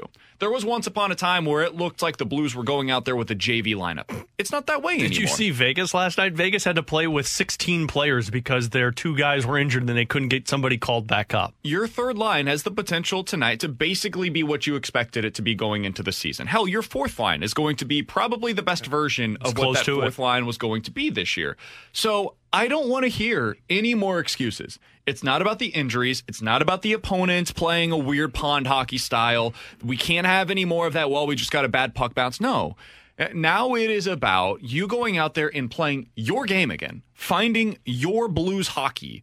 At this point in the season, I'm done with the excuses. I'm done with the road trips out to California. That's over. Now it is about finding their game. And if they're going to do it, it has to happen against the best teams in the league because they didn't take care of business against the lesser teams across the league. Man, you So- sound like my dad there. Way to go, man. That was like I mean, dad talk. It, it, I, I'm done. Done with the excuses. It's it. This team's too good to have so many excuses put out there for him, and most of them were valid. They were. They, it was explanations as much as excuses, but now it becomes excuses. Mm-hmm. If you don't find your game while all of these dudes are on the ice, well, then it's an excuse now, and it stops being an And, explanation. and frankly, it stopped being it stopped being ex- an excuse a few weeks ago. I, I mean, honestly, as soon as they got Tarasenko and Schwartz back, that's when it stopped being an excuse, in my opinion. Thomas has been a great return for this team. Yes, losing Sundqvist was tough.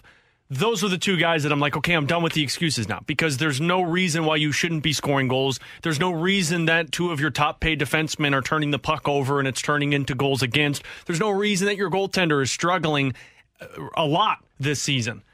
So getting Parayko back will be awesome. Barbashev back, it, it benefits his team, but the excuses have been done. As soon as you enter the month of April, the guys used to talk about it all the time when we were allowed to be in the locker room that in a normal season, January, February, they suck because there's nothing to play for. Yes, you want to get into the postseason, but it's boring hockey. you can't see the light at the end of the tunnel. It's it's just it feels like it's going on forever. It's cold out. Now if you look at this season where it's been jumbled together in a matter of 3 months, February and March have kind of been January and February of a normal season. I'm not using that as an excuse, but I do think that that takes an effect on guys. Now with things getting warmer, things getting loosened up. Now with the postseason in their hairline. Hairline is that what it's called? Sightline. Sightline hair targets. You know where I'm going with this. I'm not a hunter, as you can tell.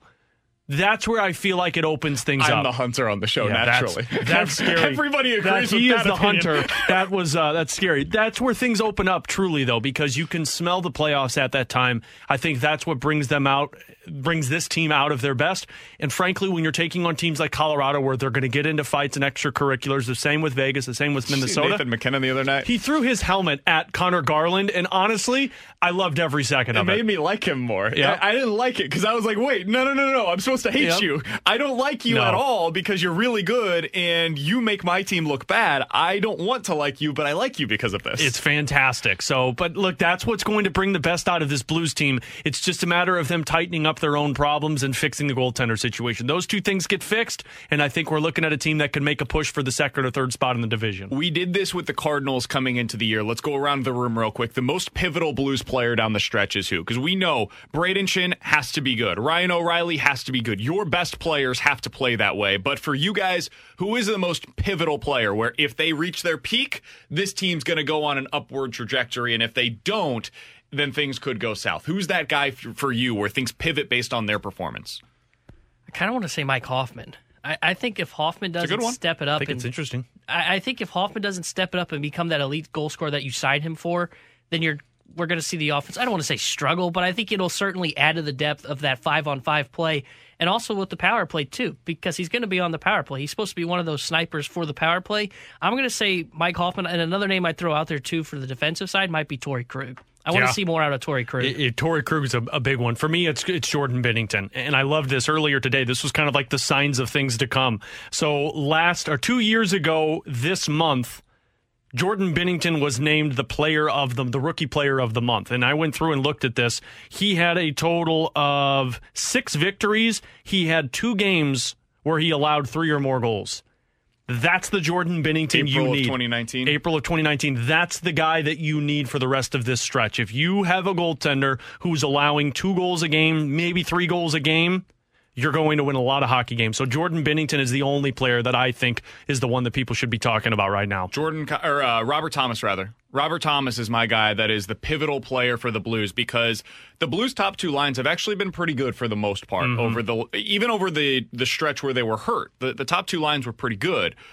The problem has been that third line. There has been zero consistency there. It's guys in and out of the lineup. Well, now you have your main guys still back down on that third line, but Robert Thomas has not looked like himself since returning, really. He's had moments, he's had flashes. I uh, like two games in when he was on the power play, I thought he had a couple of really, really nice passes into the crease.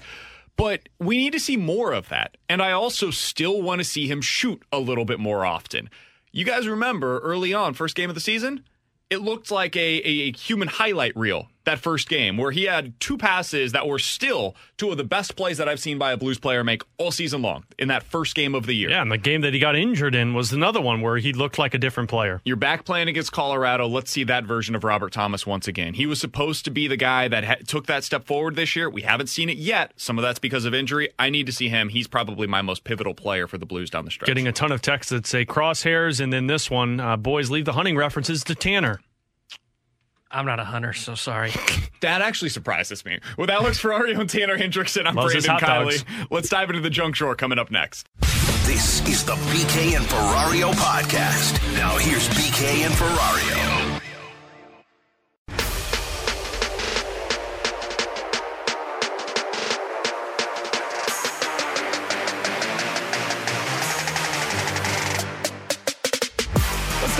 Junk drawer here on 101 ESPN. All right, guys. So I saw a story on the news yesterday that I was like, okay, uh uh that. We've talked about this in the past. If a bear walks into my house, that's the bear's house now, I'm going to have to move. If 15,000 bees overtake my car oh. while I go into a department spor- store, that's the bees' car now. I guess I'm going to have to buy a new one. No, that's simple. That's simple. I got chemicals for that, man. You just got to spray it in your car, and those bees are done for. So- honestly, you could have a nice honey hive. Well, there was a gentleman in New Mexico that this happened to.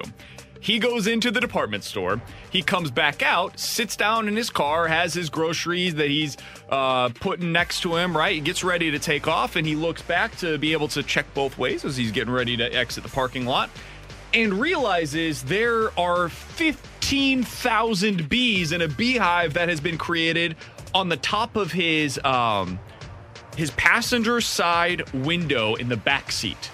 So there are bees that are just buzzing around. I don't know how he didn't realize them when he sat down in his car, but he realizes it, immediately gets out of the car, calls the fire department, is like, hey, y'all got to do something about this because I've got a problem. And the What's fire the fire department- department yeah. gonna do? Come and spray it with their hose? Good news one of the men that worked at the fire department in this area was actually a beekeeper as well. That's just a lucky Okay, break. that man needed to leave that place and go buy a lottery ticket because that doesn't happen. So the guy's name, the fireman, his name is Jesse Johnson. He's a beekeeper on his spare time, so he ended up coming on out there, stung a couple of times, but he said it was a okay. He's dealt with that in the past. And he came to the rescue. Took him a couple hours, got rid of the bees, took the hive to his apparently beekeeping place at his house, mm-hmm. got 15,000 bees out of it for himself. Yep. And the guy's car apparently was okay. I would be unwilling to drive this ever again. Ever drive again? Never again. You can clean it out. I mean, it's not that hard. Absolutely not. Honestly, though, I, like I've I've had to do bee jobs in the past because if you don't know, I've done pest control. I know, not to brag or Bees anything. jobs are tough. Bees job, beet jobs are very tough because you got to get them out of the ground. Okay, stop sidetracking me here. No, so I I've had to go to houses What's your and like what's the worst part about a bee job? The fact that they swarm you as soon as you like because what, what we use is this is like antifreeze chemical that you spray on the hive. Jeez. i know. And it it, it essentially i know um, Pete is probably going to come after me on this one. Essentially freezes what that beehive and it kills it off but as soon as you do they all come swarming out of the hive. You're not killing them you're killing the hive so they have nowhere else to go. They freaking attack. And let me tell you something. If if you've been a customer of, of the company that i worked for in the past you've probably gotten some great humor out of watching out of your back window when i spray a beehive and then start running the opposite direction to try and keep them off of you. So when they call you, do they say specifically, "Hey, I've got a bee job for Yeah, you I that I need bee- you to take care of"? I have a bee or I have a wasp nest that we need you to take care of. Why do you keep looking to the side? Is this some type of ongoing joke? no, I was just checking. Oh, okay. Don't call me if you have a bee problem. Alex is not your guy for a bee job. Yeah. I mean, I'm afraid of him. too, Okay. By the way. What do you have for us today in the junk you know drawer, what? I'm man? gonna do move it. T Bone's had like four in the past day or so, and he keeps saying, "Hey guys, I got four junk drawers." I, like I feel like he just sits at home and tries to find junk drawers while he's eating hot dogs. So you don't? T Bone, go for it. Uh, did you guys ride the school bus when you went to school? I did, yeah. Okay. Did you, Ferrario? Damn it! I just realized I said a B job. Go ahead, Tanner.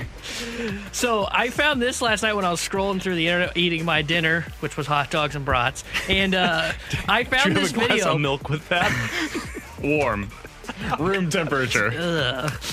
but I, I found this video. So apparently, the school bus driver was driving the kids. I think he's driving them home, if I'm not mistaken here. And there's a kid sleeping on the school bus. That's the smartest decision you can do on the school bus, probably. Front seat, from what I recall. Yes, front seat. And a deer just leaps at the school bus that is going full speed, crashes through the front windshield, lands on this poor kid that's sleeping, and then kind of like runs around while the bus is trying to stop inside. Alex, I don't know if you've seen this video. I did. He sent it to us last night. It's the most unbelievable thing I've ever seen before. I'm This impressed by the deer.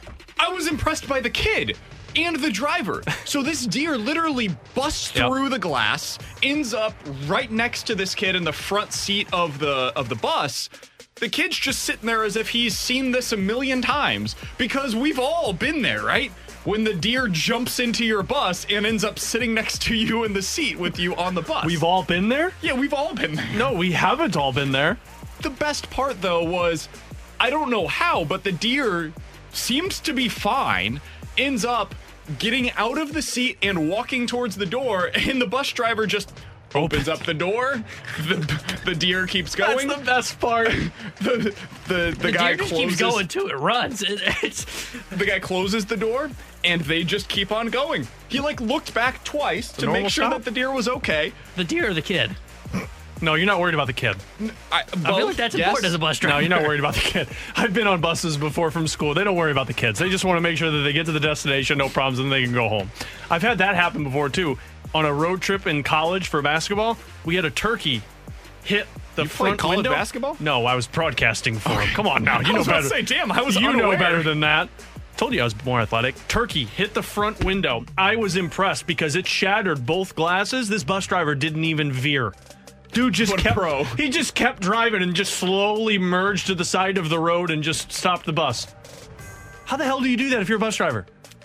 I don't know, man. You a, know, a I, I would be cicada gets in my car and I'm steering off the side of the road. I just told you the bee overtakes my car and it's the bee's car. Like, DK gets a deer in his bus and he just stops it, gets out, and says, "Why don't you find your way home?" yeah, I would tell the the fourth grader, "Hey, I think you've got it from here, right? I, this is enough That for pedal me." goes, that pedal stops, this opens the door, you got this. Deer job's always better than a bee job, in my opinion.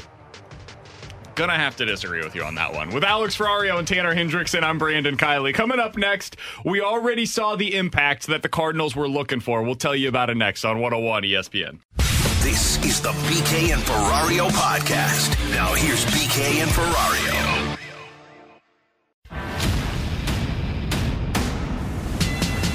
you know, when people talk about like how's your club going to be better offensively or what's going to be the, the difference between 2020 and 2021, and I think it's really the emergence of, of some of these younger players. That's really the bet we're making is that, you know, from O'Neill to Dylan Carlson to Justin Williams, you're going to see some impact from an offensive standpoint.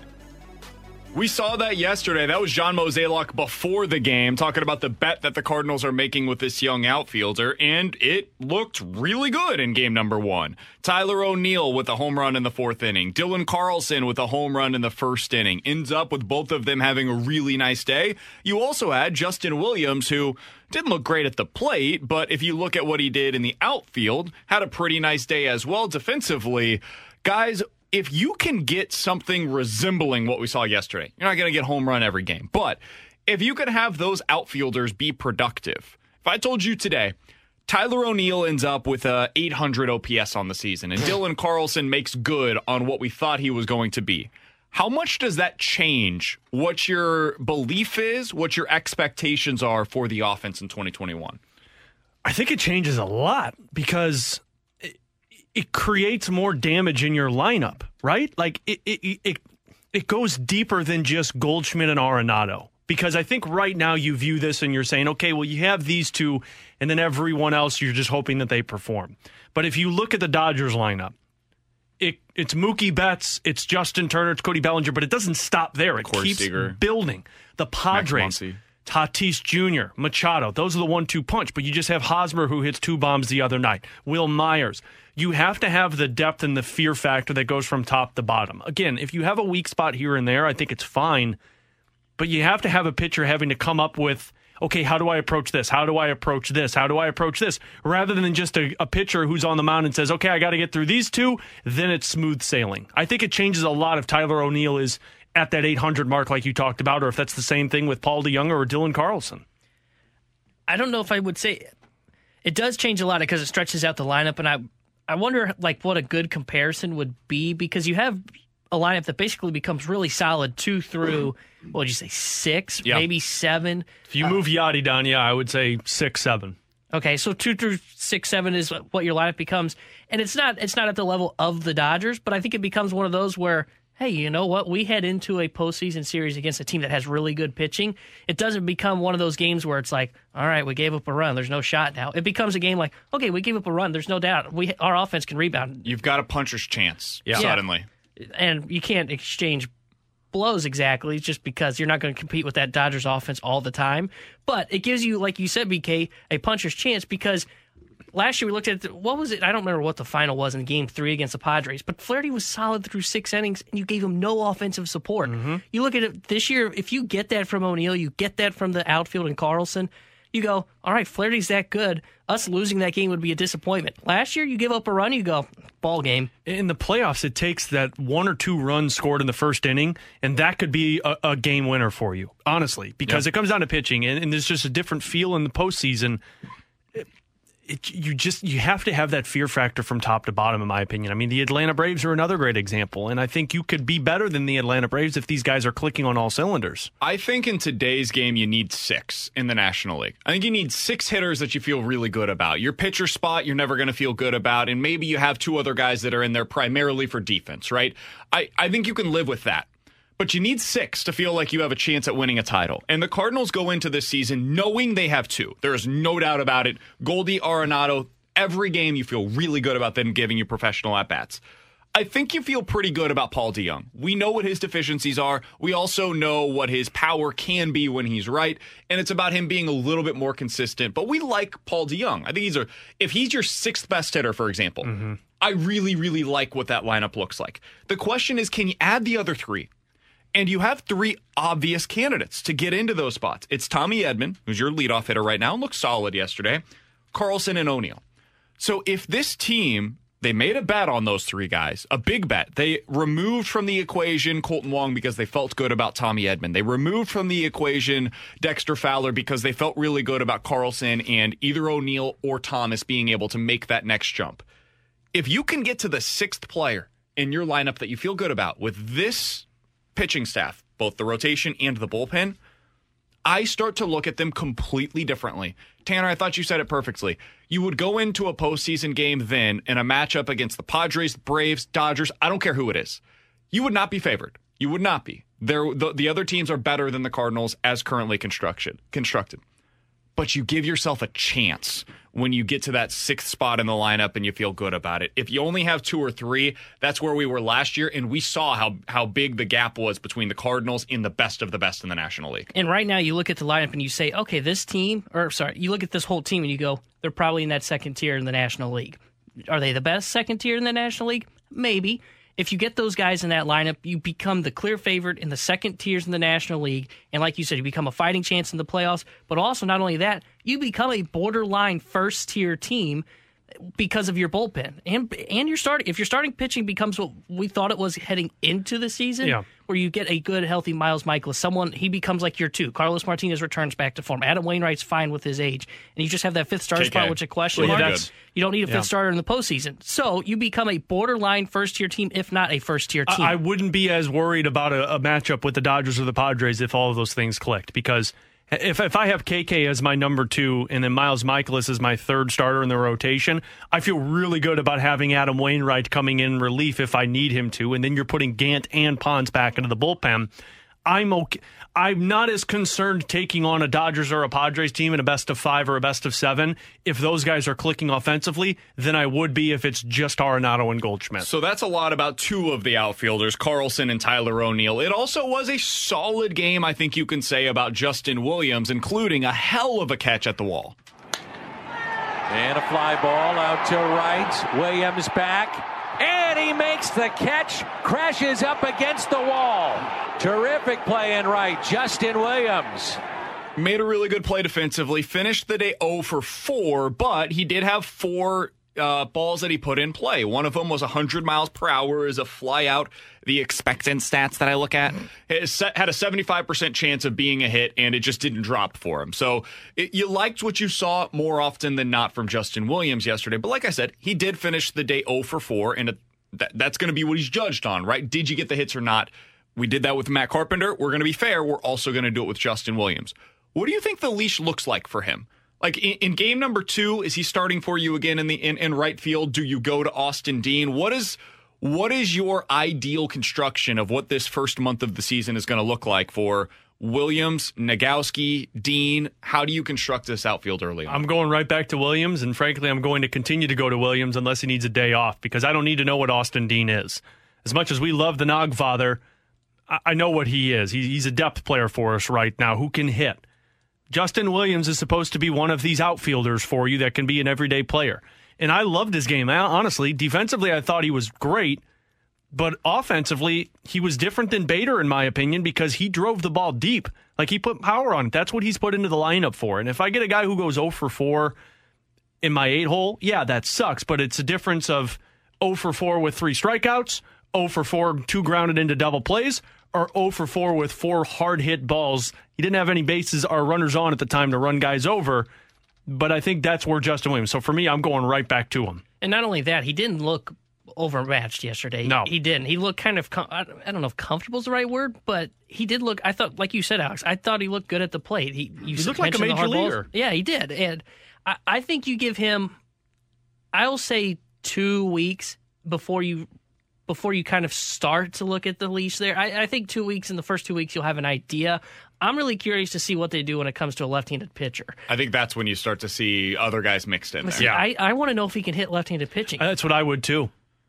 I mean, are you an everyday guy or are you a platoon guy? That's what I want to know from him, I think Thomas, and Bader. I think his best case scenario this year is a platoon guy because when Bader returns, the best case scenario for Justin Williams, based on what he does this month, is that he's in there against righties. I think I do not think you're going to see him against left-handed pitchers once Bader returns. So for now, I'm okay with finding out what Austin Dean or John Nogowski can do in those situations. So I that would be the one place where I, I almost with certainty would go with somebody else out there. But see, I agree with Alex. I don't really need to know what Dean's going to be. Dean I need to know what Justin Williams is because he's one of those outfielders that, you know what, this is a make or break year for you. You're either in the future or we're going to go somewhere else. Mm-hmm. Made next this season. team as a bench player. The same with John Nogowski. Justin Williams made this team because Lane Thomas didn't perform to be an everyday outfielder and Harrison Bader was injured. So Justin Williams, guess what? You're my everyday right fielder. The next two starters for the Reds are both righties, so we won't learn about this against them. We don't know the projected starters just yet for Miami. That would be the first time where we potentially see this come into play. But for the here and now, over the weekend, I'm with you guys. I think we see Justin Williams on Saturday and Sunday, and I think that's the way that it should be because the biggest number for him, zero. Zero strikeouts in that first game. In terms of putting the ball in play, he was four for four, and that's what I need to see out of him because the big criticism so far in his career is really long swing, gets to power, but can he actually make the contacts that he needs? He made contact in that first game. Zero strikeouts. If he can continue doing that, I think eventually you're going to start to see some of those balls drop into play. And the other reason I want to see Williams against left handed pitching is because when Bader does return, maybe he is a platoon guy. But if Bader struggles against left handed pitching, then I want to know if I have a guy in a Justin Williams that could go out there, be an everyday right fielder, push Carlson to center, and then he looks fine against a left handed starter. We know Bader's not going to struggle against lefties. The oh. one thing we know he's going to do. Are the, we sure? The one thing we know he's going to do is he's going to hit lefties. Are we sure? Are we He's sure gonna he hit even sees the field this season? We are, and he's going to be good defensively. We know those two things about him. With Just like Alex we know Matt Carpenter's going to get a hit. and Tanner Hendrickson, I'm Brandon Kiley. Coming up next, Sam LeCure is a Reds pre and post game analyst. He's going to join us talk about what he saw from the Reds side of things yesterday. He was a relief pitcher in his major league career. What does he think of this Cardinals lineup? How would he approach it? We'll talk to Sam LeCure about that coming up next on 101 ESPN. This is the BK and Ferrario podcast. Now here's BK and Ferrario.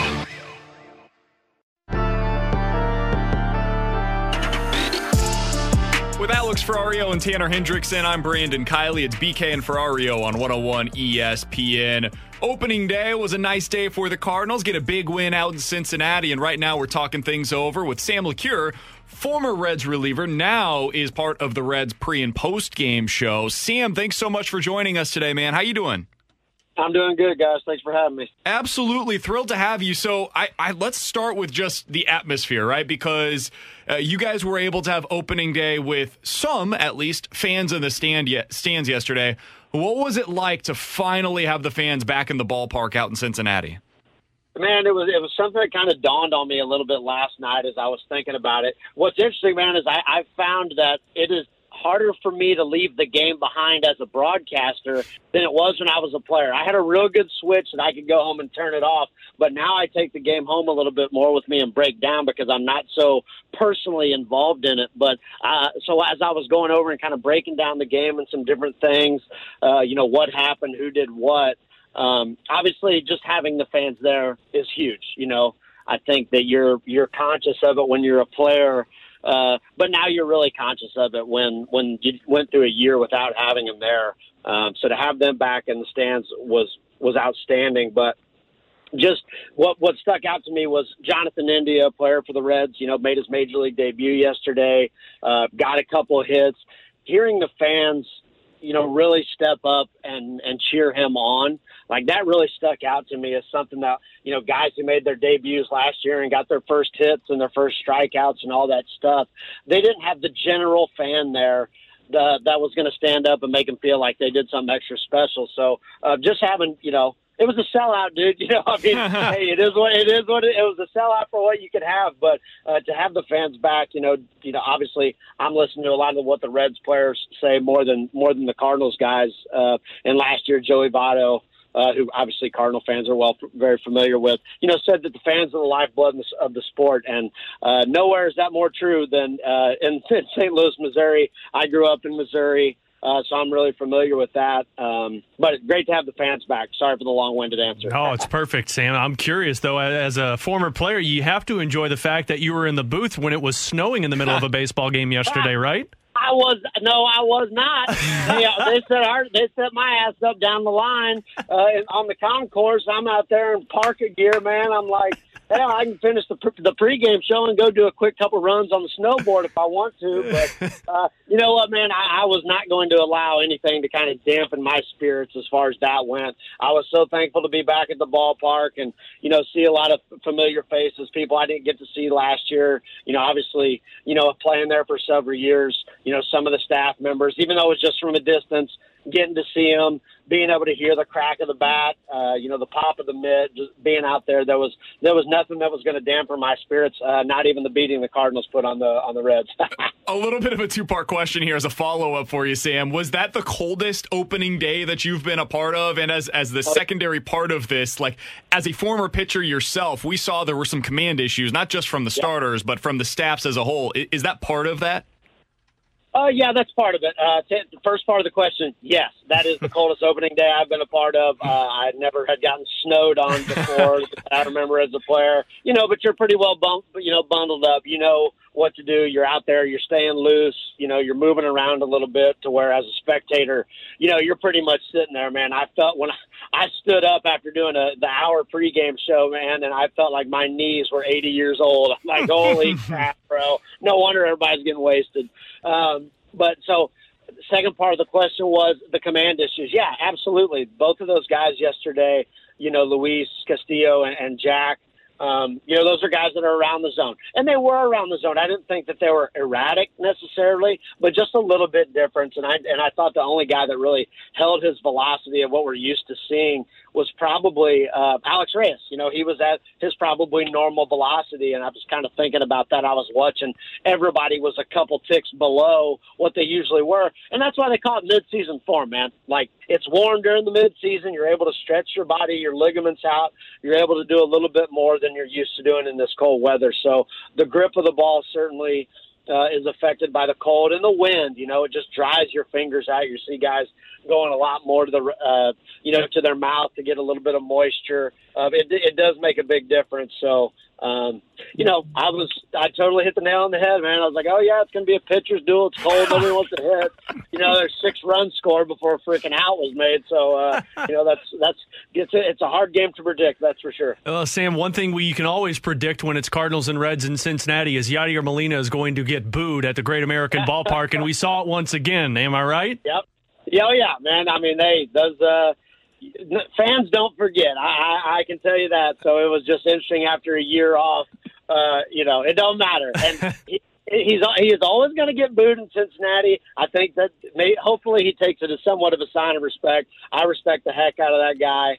Um, and he's always seems to be in the middle of it. Whatever it is, he is in the middle of it. Uh, you know, he even hits a ground ball that turns into an error yesterday that kind of you know sparks an inning and it's like he's just he's there. He's and that's why he is who he is. He always finds a way uh, to be involved and to make an impact on the game one way or the other. So uh, you know he's ticketed for Cooperstown without a doubt, in my opinion. Uh, I, I hate sometimes when people speculate early on guys that are going to Cooperstown. It's not so early in Yadi's career, and for me, uh, he's surefire.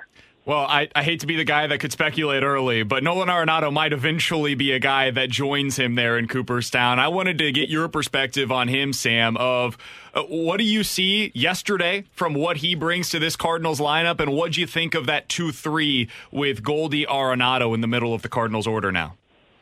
Man, I think uh, as far as that two three goes, I was that's the, maybe the one time I've been happy my ass is sitting in the booth and not on the pitching mound. I mean, you flip those guys over, and you know you're going to get 30 home runs, 100 RBIs, a high on base percentage, a Gold Glove, good base running, good clubhouse guy. I mean, the, those two guys.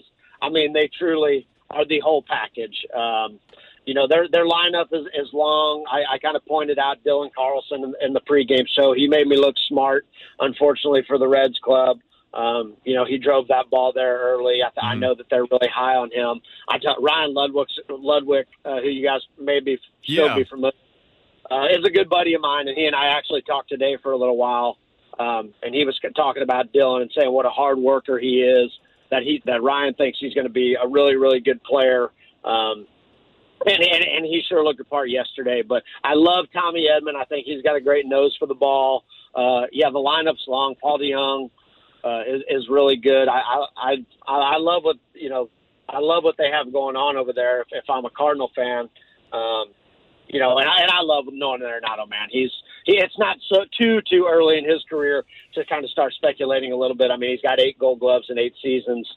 Um, you know, there's third base is underrepresented in, in the Baseball Hall of Fame, uh, which is why another former Cardinal, Scott Rolen, may be on his way there before too long. Um, but no, I, I, I think the lineup's really strong. I have been a little bit. Um, I'm not so sold on the pitching. Jack really needs to be Jack. Uh, I tell you that much, man. I, I I got a chance to see some of the bullpen yesterday. Obviously, Wayno, you feel like you know what you're going to get from him, but age is undefeated. You know what I mean? And, and at some point, and at some point, it does turn. But uh, I'm a huge Adam Wainwright fan. Always have been. I, I learned my curveball from watching him throw it. uh, so I don't do the finger up thing like he does, but just kind of his finish, the way he disrupts hitters' timing. Um, you know, so I think they need to get their pitching intact. Um, and if they do, I, I think they've got, you know, obviously a really good chance of that lineup uh, to win the division. But um, you know, there's there's one if in that in that sense. So as long as there's one if, you know, you got to keep every you got to keep everybody on the field. We're talking to Sam LeCure, former Reds reliever. He's joining us here on 101 ESPN. Sam, I know you grew up in, in Missouri, if I'm not mistaken, the Jeff City area. Did did you grow up as a Cardinals fan? Was were they your team growing up? No, no. I mean, I lived out in the woods, man, so we didn't get too many channels. We got uh we got all the, you know, the ABC, NBC, CBS or whatever they were. I think we had three channels. And I did, you know, I yes, I, I knew all the Cardinals players, don't get me wrong, but I knew the Pirates players and I loved the Braves pitching. You know, the Braves were in the playoffs 15 years in a row or something like that. I would say the Braves were my team because they had Smoltz, Glavine, and Maddux, and I loved those guys. Um, so when I was growing up, um, you know, they were in the playoffs every single year. Uh, so I got a chance to know them and be re- real familiar with them. But uh, I would say the Braves first, the Cardinals second. Willie McGee, when I was growing, you know, at, at a younger age, was my favorite player.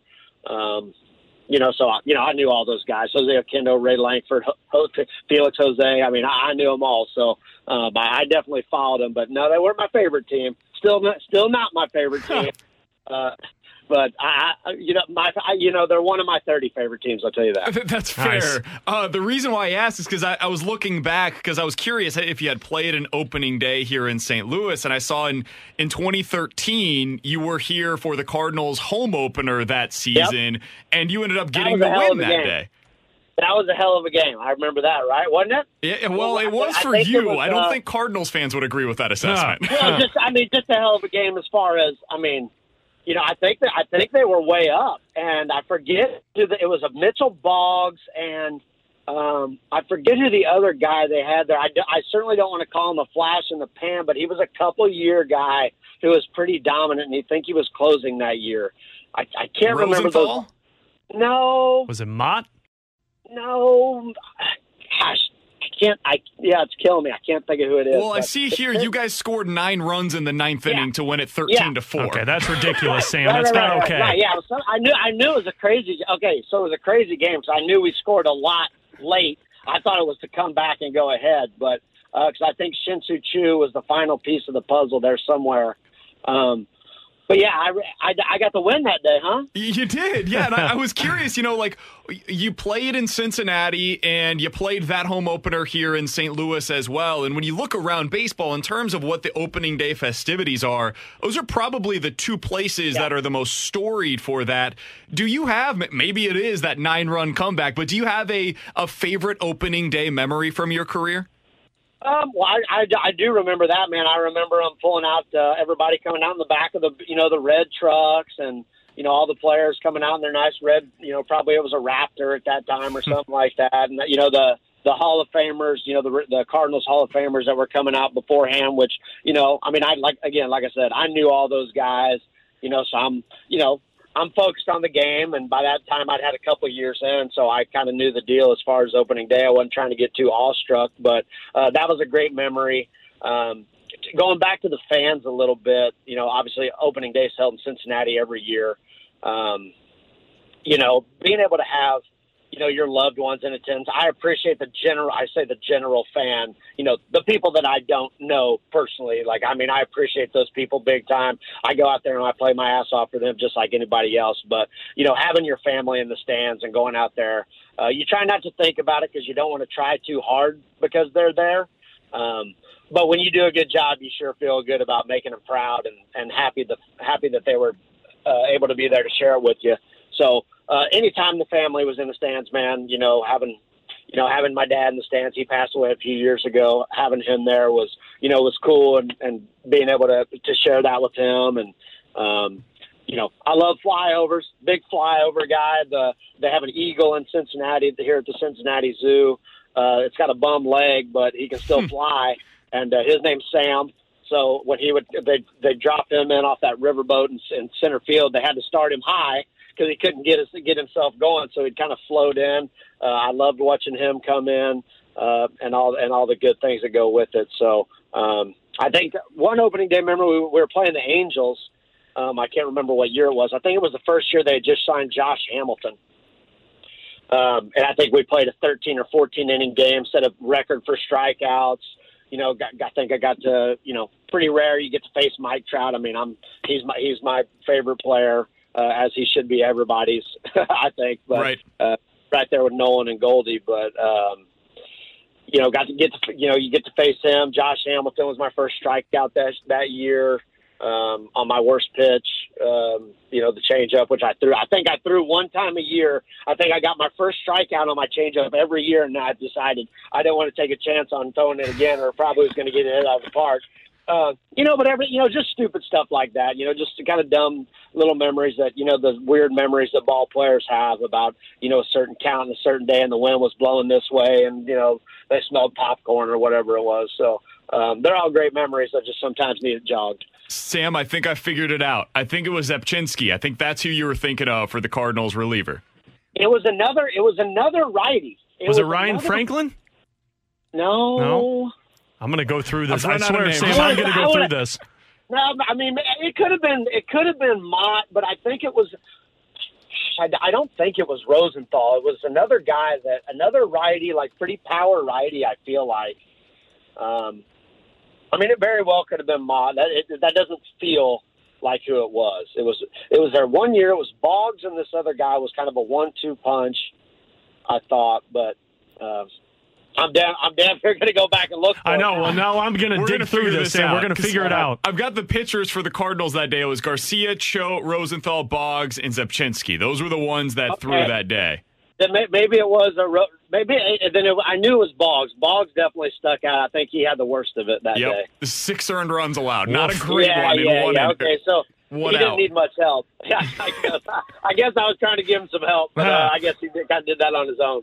Sam, this has been awesome, man. We appreciate the time today. We'll definitely reach out again soon. I know the Cardinals got plenty of matchups against the Reds this year, so uh, we'll be chatting again soon, hopefully. All the best to you. Enjoy this baseball season. Enjoy 162 this time around, man. You better believe it. You guys do. Thanks for having me. Reach out anytime. Thanks, Absolutely. Sam. That's Sam LeCure joining us here on 101 ESPN via the Brown and Crouppen Celebrity Line, as always. That was awesome. And I always enjoy talking to guys that uh, you can tell have so much joy for the game. God, he and loves the game. I mean, honestly, just hearing him talk about it, you could tell he loves the game. Yeah, and it's it's pretty cool. A guy that grew up, he was in Jeff City, ended up going to the Reds, and I, I was hoping he was a Cardinals fan. Couldn't get that part out of him. I was hoping you're a Cardinals fan, but unfortunately, we can't get that out of you either. Whoa, whoa, whoa! I'm the optimist on this show. Right, Get out of here. Six five seven eight zero is the Air Comfort Service tax line. You give us four options. We'll tell you which one's got to go. One's got to go. Coming up next on 101 ESPN. This is the BK and Ferrario podcast. Now here's BK and Ferrario. This is BK and Ferrario. Time now for One's Gotta Go. We offer up the talking points, and you get to pick which one's gotta go on 101 ESPN.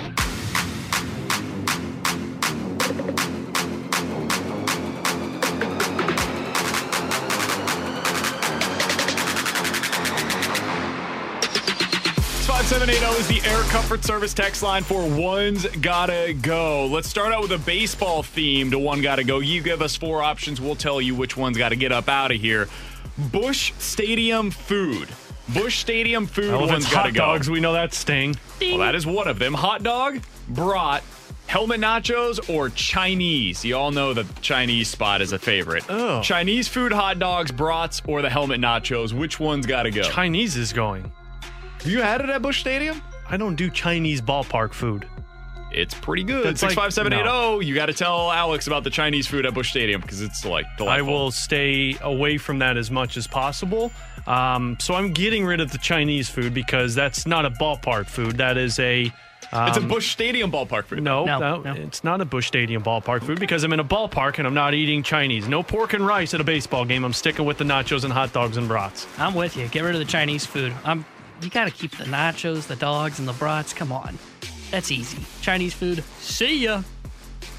I'm with you guys. No, Chinese food's got to this go. guy. No, This so- guy. Here's the thing: the Chinese food's really good, but it's like 150 degrees outside. It's got 100% humidity. And Chinese is just I, I can't do the rice with the uh, it, it's too much. It's too much in the heat. Now if it's like a 70 degree game, like tonight, if you were going to a Cardinals game tonight, this is when you get the Chinese food at the game. This is the right type of type of weather for Well, it. apparently I'm an uncultured swine for not trying the Chinese from the 314 and an, and an idiot for not trying the stir fry. I tell you what, because you called me an uncultured swine, I'm not going to try it. It it is actually worth trying. It is good. It's legitimately good. I just wouldn't. eh, When it's 110 degrees out there, man, it's hard. It's thought tough sell. Every ballpark has its known food. I thought Busch's was like a bacon wrapped hot dog or something. Enough with the hot dogs, Tanner. No, that's not a true fact. I thought that's what they were known for. I think they are kind of known for that Chinese spot. Oh. It it's, it's I know one I've the only been more going to games for 21 like, years. How did I not know and that? I- If you're walking around the stadium, Yeah. it has the longest line at all times. And, and I know Enterprise Center has one too. Now I don't know if that's good because again I don't do Chinese food at games, but I've seen it at Enterprise, so it might just be like a St. Louis Stadium thing. like uh, Cincinnati, when I went to Cincinnati's ballpark, The I think Skyline two years ago. chili? Skyline chili. Oh, God, I And want nothing some of like, that. Nothing like having that on mid-August and it's a Trash. hundred out, and whew, Trash. Baltimore's known for crab nachos. Six five seven eight zero is the Air Comfort Service text line for one got to go. Are they really? I think it was Baltimore, was yeah.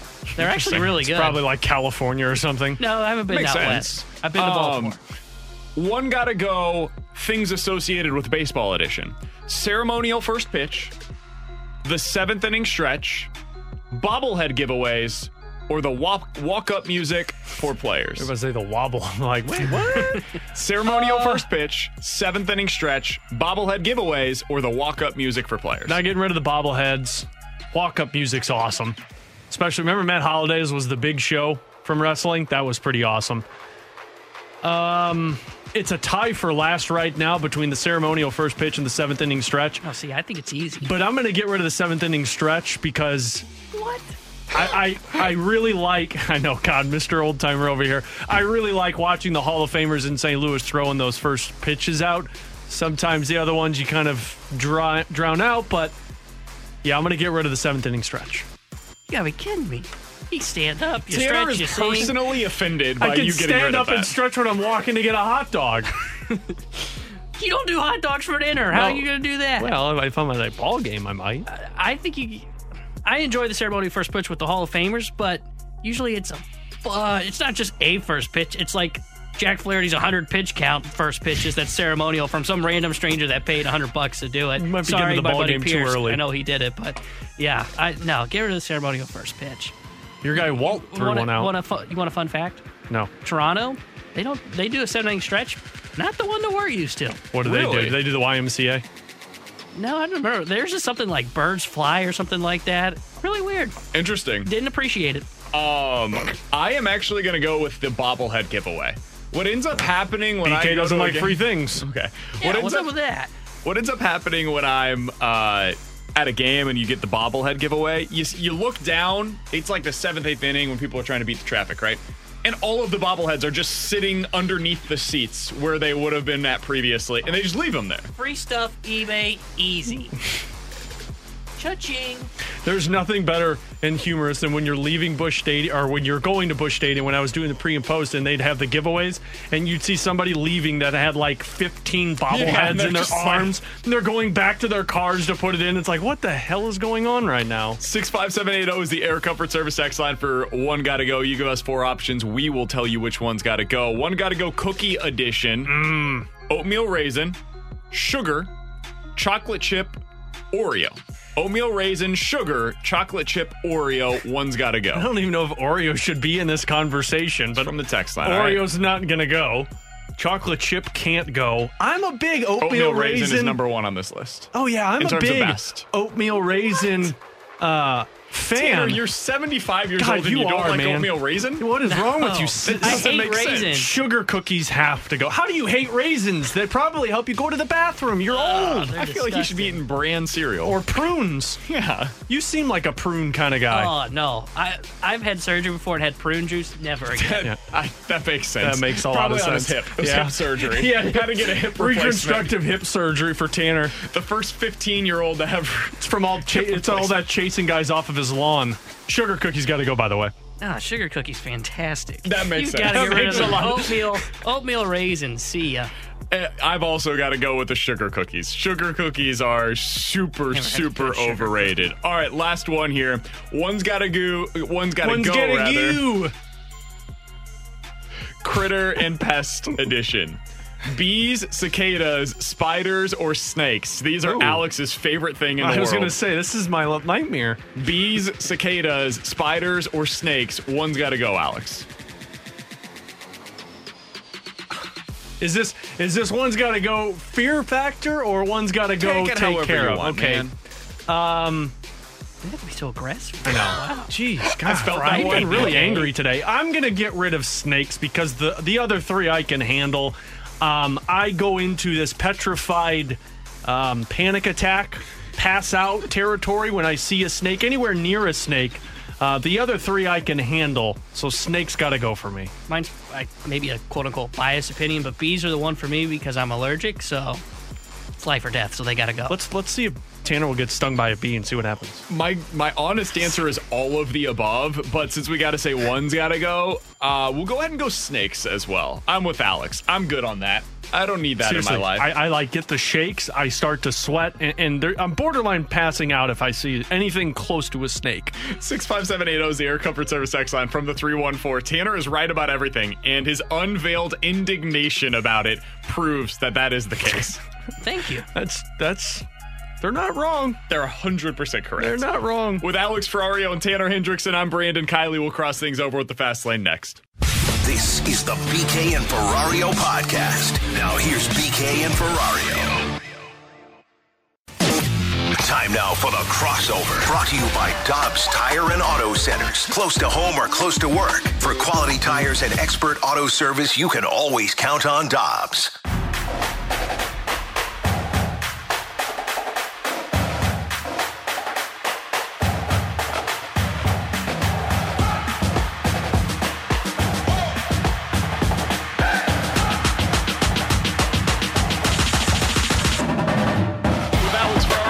Hendrickson, I'm Brandon Kiley. If you missed anything from today's show, be sure to check out the podcast page, 101ESPN.com. The free 101 ESPN app is all presented by I Promise. Alex, what are you looking forward to tonight in this Blues game? Seeing how the Blues ad- adapt and adjust to Colorado, Colorado's a powerhouse right now. They've scored 14 goals in their last two games. Like they are on fire now. On the plus side, the Blues issue hasn't been scoring goals. No, no, uh, but it uh, it has been in the past of allowing goals, and you're doing that against a really good team. Uh, so I'm I'm curious to see how they adjust to this Colorado team, especially with this MacKinnon, Landeskog, and, and uh, Rantanen line. That's coming up tonight at 7. Blues versus Avalanche. This is a back to back situation. Blues versus Avalanche tomorrow night love as well. Crossing things over with the fast lane, Anthony Stalter in studio with us. Stoltz, what's good, man? How you doing today? Good, boys. How we doing? More importantly, how are you doing after that just disrespect yesterday? Ah, they got me. They got me big time. Uh, here's the thing, boys. And I talked to my wife, Kristen, about this last night. So Mike Ryder reached out to Kristen to get some dirt, and um, she responded. Here's the thing. I I hate practical jokes. Do you hate April Fool's Day? I hate April April Fool's Day. I hate, hate it. Michael Strahan for pulling a fast one over on us. Did you see what happened? Yesterday, we talked for 10 minutes about how we Oh, got rid of his gap. He got you. It was fake. he didn't actually get rid of the gap. How about This, that? this guy, I told him the whole time that segment Stoltz is like, that's not true. It didn't happen. It didn't actually happen. So I'm with you, Anthony. I'm with you. I mean, it's easy to pull off practical jokes when 10 people are in on it. exactly. not. It's not fair. It's not fair. You know what? I want retribution for you. Thank you, As your fellow Italian, you have two of them in here with you. Mm-hmm. Mike Ryder needs to be kneecapped. We have way too many Italians on staff for, Absolutely. for us to be a stable situation That's here. what I'm saying. This, No. this cannot go without any justice. Thank you. It was great, though. I mean, they got me. They got me. What are you going to do? It was that well done. That was it was well done. It was well executed. Mm-hmm. Jamie Rivers, Luke, Mike Ryder, exceptional acting jobs. If you missed it, Karraker and Smallman talked about it today, but they they set it up. Ryder kind of basically executed the whole thing with Jamie and Luke, and they had a, a, a comedian call in for the gauntlet and pretend that he was a super fan. And at first, I'm like, "Oh, this is cool. I got one fan." uh, that didn't. That apparently that wasn't true either. So that that was kind of a tough blow when I thought about it. When I reflected on it, Probably later. listen to you in Bristol. I doubt it. And then, um, then they, they so it just kind of got creepier as the gauntlet wore on. And I thought, When you got like, to your pond, that's when I was like, oh, this is uh, This is a little weird. Yeah, exactly. Must be just a really intent listener. I didn't think it was a prank. I just thought it was maybe one of my, you know, parents' like good friends that was a little overzealous. You know, he was just kind of pump, pumping my tires a little bit. I love it. So they got me. They got me good. Who are you more upset with? Your coworkers and Jamie Rivers and Mike Ryder, who you confide in, or your wife giving all that information? Don't My say your wife. coworkers. Yeah, don't say your wife. Smart. Yeah. This is a smart answer. Because I think she only gave up my my dad's name. That was about it. Oh, okay. So Ryder is the worst one Ryder's the group. Ryder's the worst. Yeah, Ryder's the worst one, and and Emily too, the producer Yeah. for the morning show. I heard you this morning. say, Wait, I haven't what? even spoken more than like three words to sp- you. I haven't. Why is it? What, what did Emily do? Oh, she was apparently the mastermind. Really? She was Yeah. the genius behind all of this. Oh, I was unaware. Michelle Wow. Michelle apparently wanted to use the comedian to call in and prank us with an interview. That was that was the original idea. And Gotcha. apparently Emily said, "Why don't we why don't we make him into like a super fan of somebody?" And then Ryder then took it from there. Well, Ryder is the mastermind behind a lot of these things. He thinks he is. Really, he thinks he is. That's okay. really blowing up in your face. So I, I get that. That that makes some sense. So again, we got to text. What happened? They punked. Podcast they, page. They, exactly. They you got punked. You got punked. big time. Yeah. Check out the podcast yesterday. It's all presented by I Promise over on the 101 ESPN app, 101ESPN.com. Stoltz, I'm sure you guys are going to get plenty into what happened yesterday in the Cardinals game, reacting to a lot of that. What else do you guys have coming up today on the Fast Lane? Well? Jimmy Ballgame's going to join us at Fantastic. 3:30. Dan McLaughlin at 2:30. So we got some some Cardinals reaction too. We'll get into the Blues, and I think we're going to take mic drops on this. Moving forward here, so for the remaining, how many games, Alex? Do you know? if the- 21. 21 for the remaining 21 games. Thank you. I put you on the spot. Hey, that's you all right. nailed it. I'm just pre and post, baby. Ready to go. Crushed it. 21 games. Who who becomes the most important blue now for for this team over the next 21 games? Talked about So that a we'll- little yeah. bit earlier. There you go. So we'll elicit some some mic drops as well. Blues, cards, a lot of cards, cards heavy, but we got to get into the Blues with a huge matchup tonight with the Avalanche. Looking forward to that. That's coming up from 2 to 6 today on the Fast Lane. We will be back on Monday at 11 right here on 101 ESPN. Yeah, yeah, yeah, yeah, yeah, yeah, yeah. You're an idiot. You've been listening to the BK and Ferrario podcast, powered by I Promise.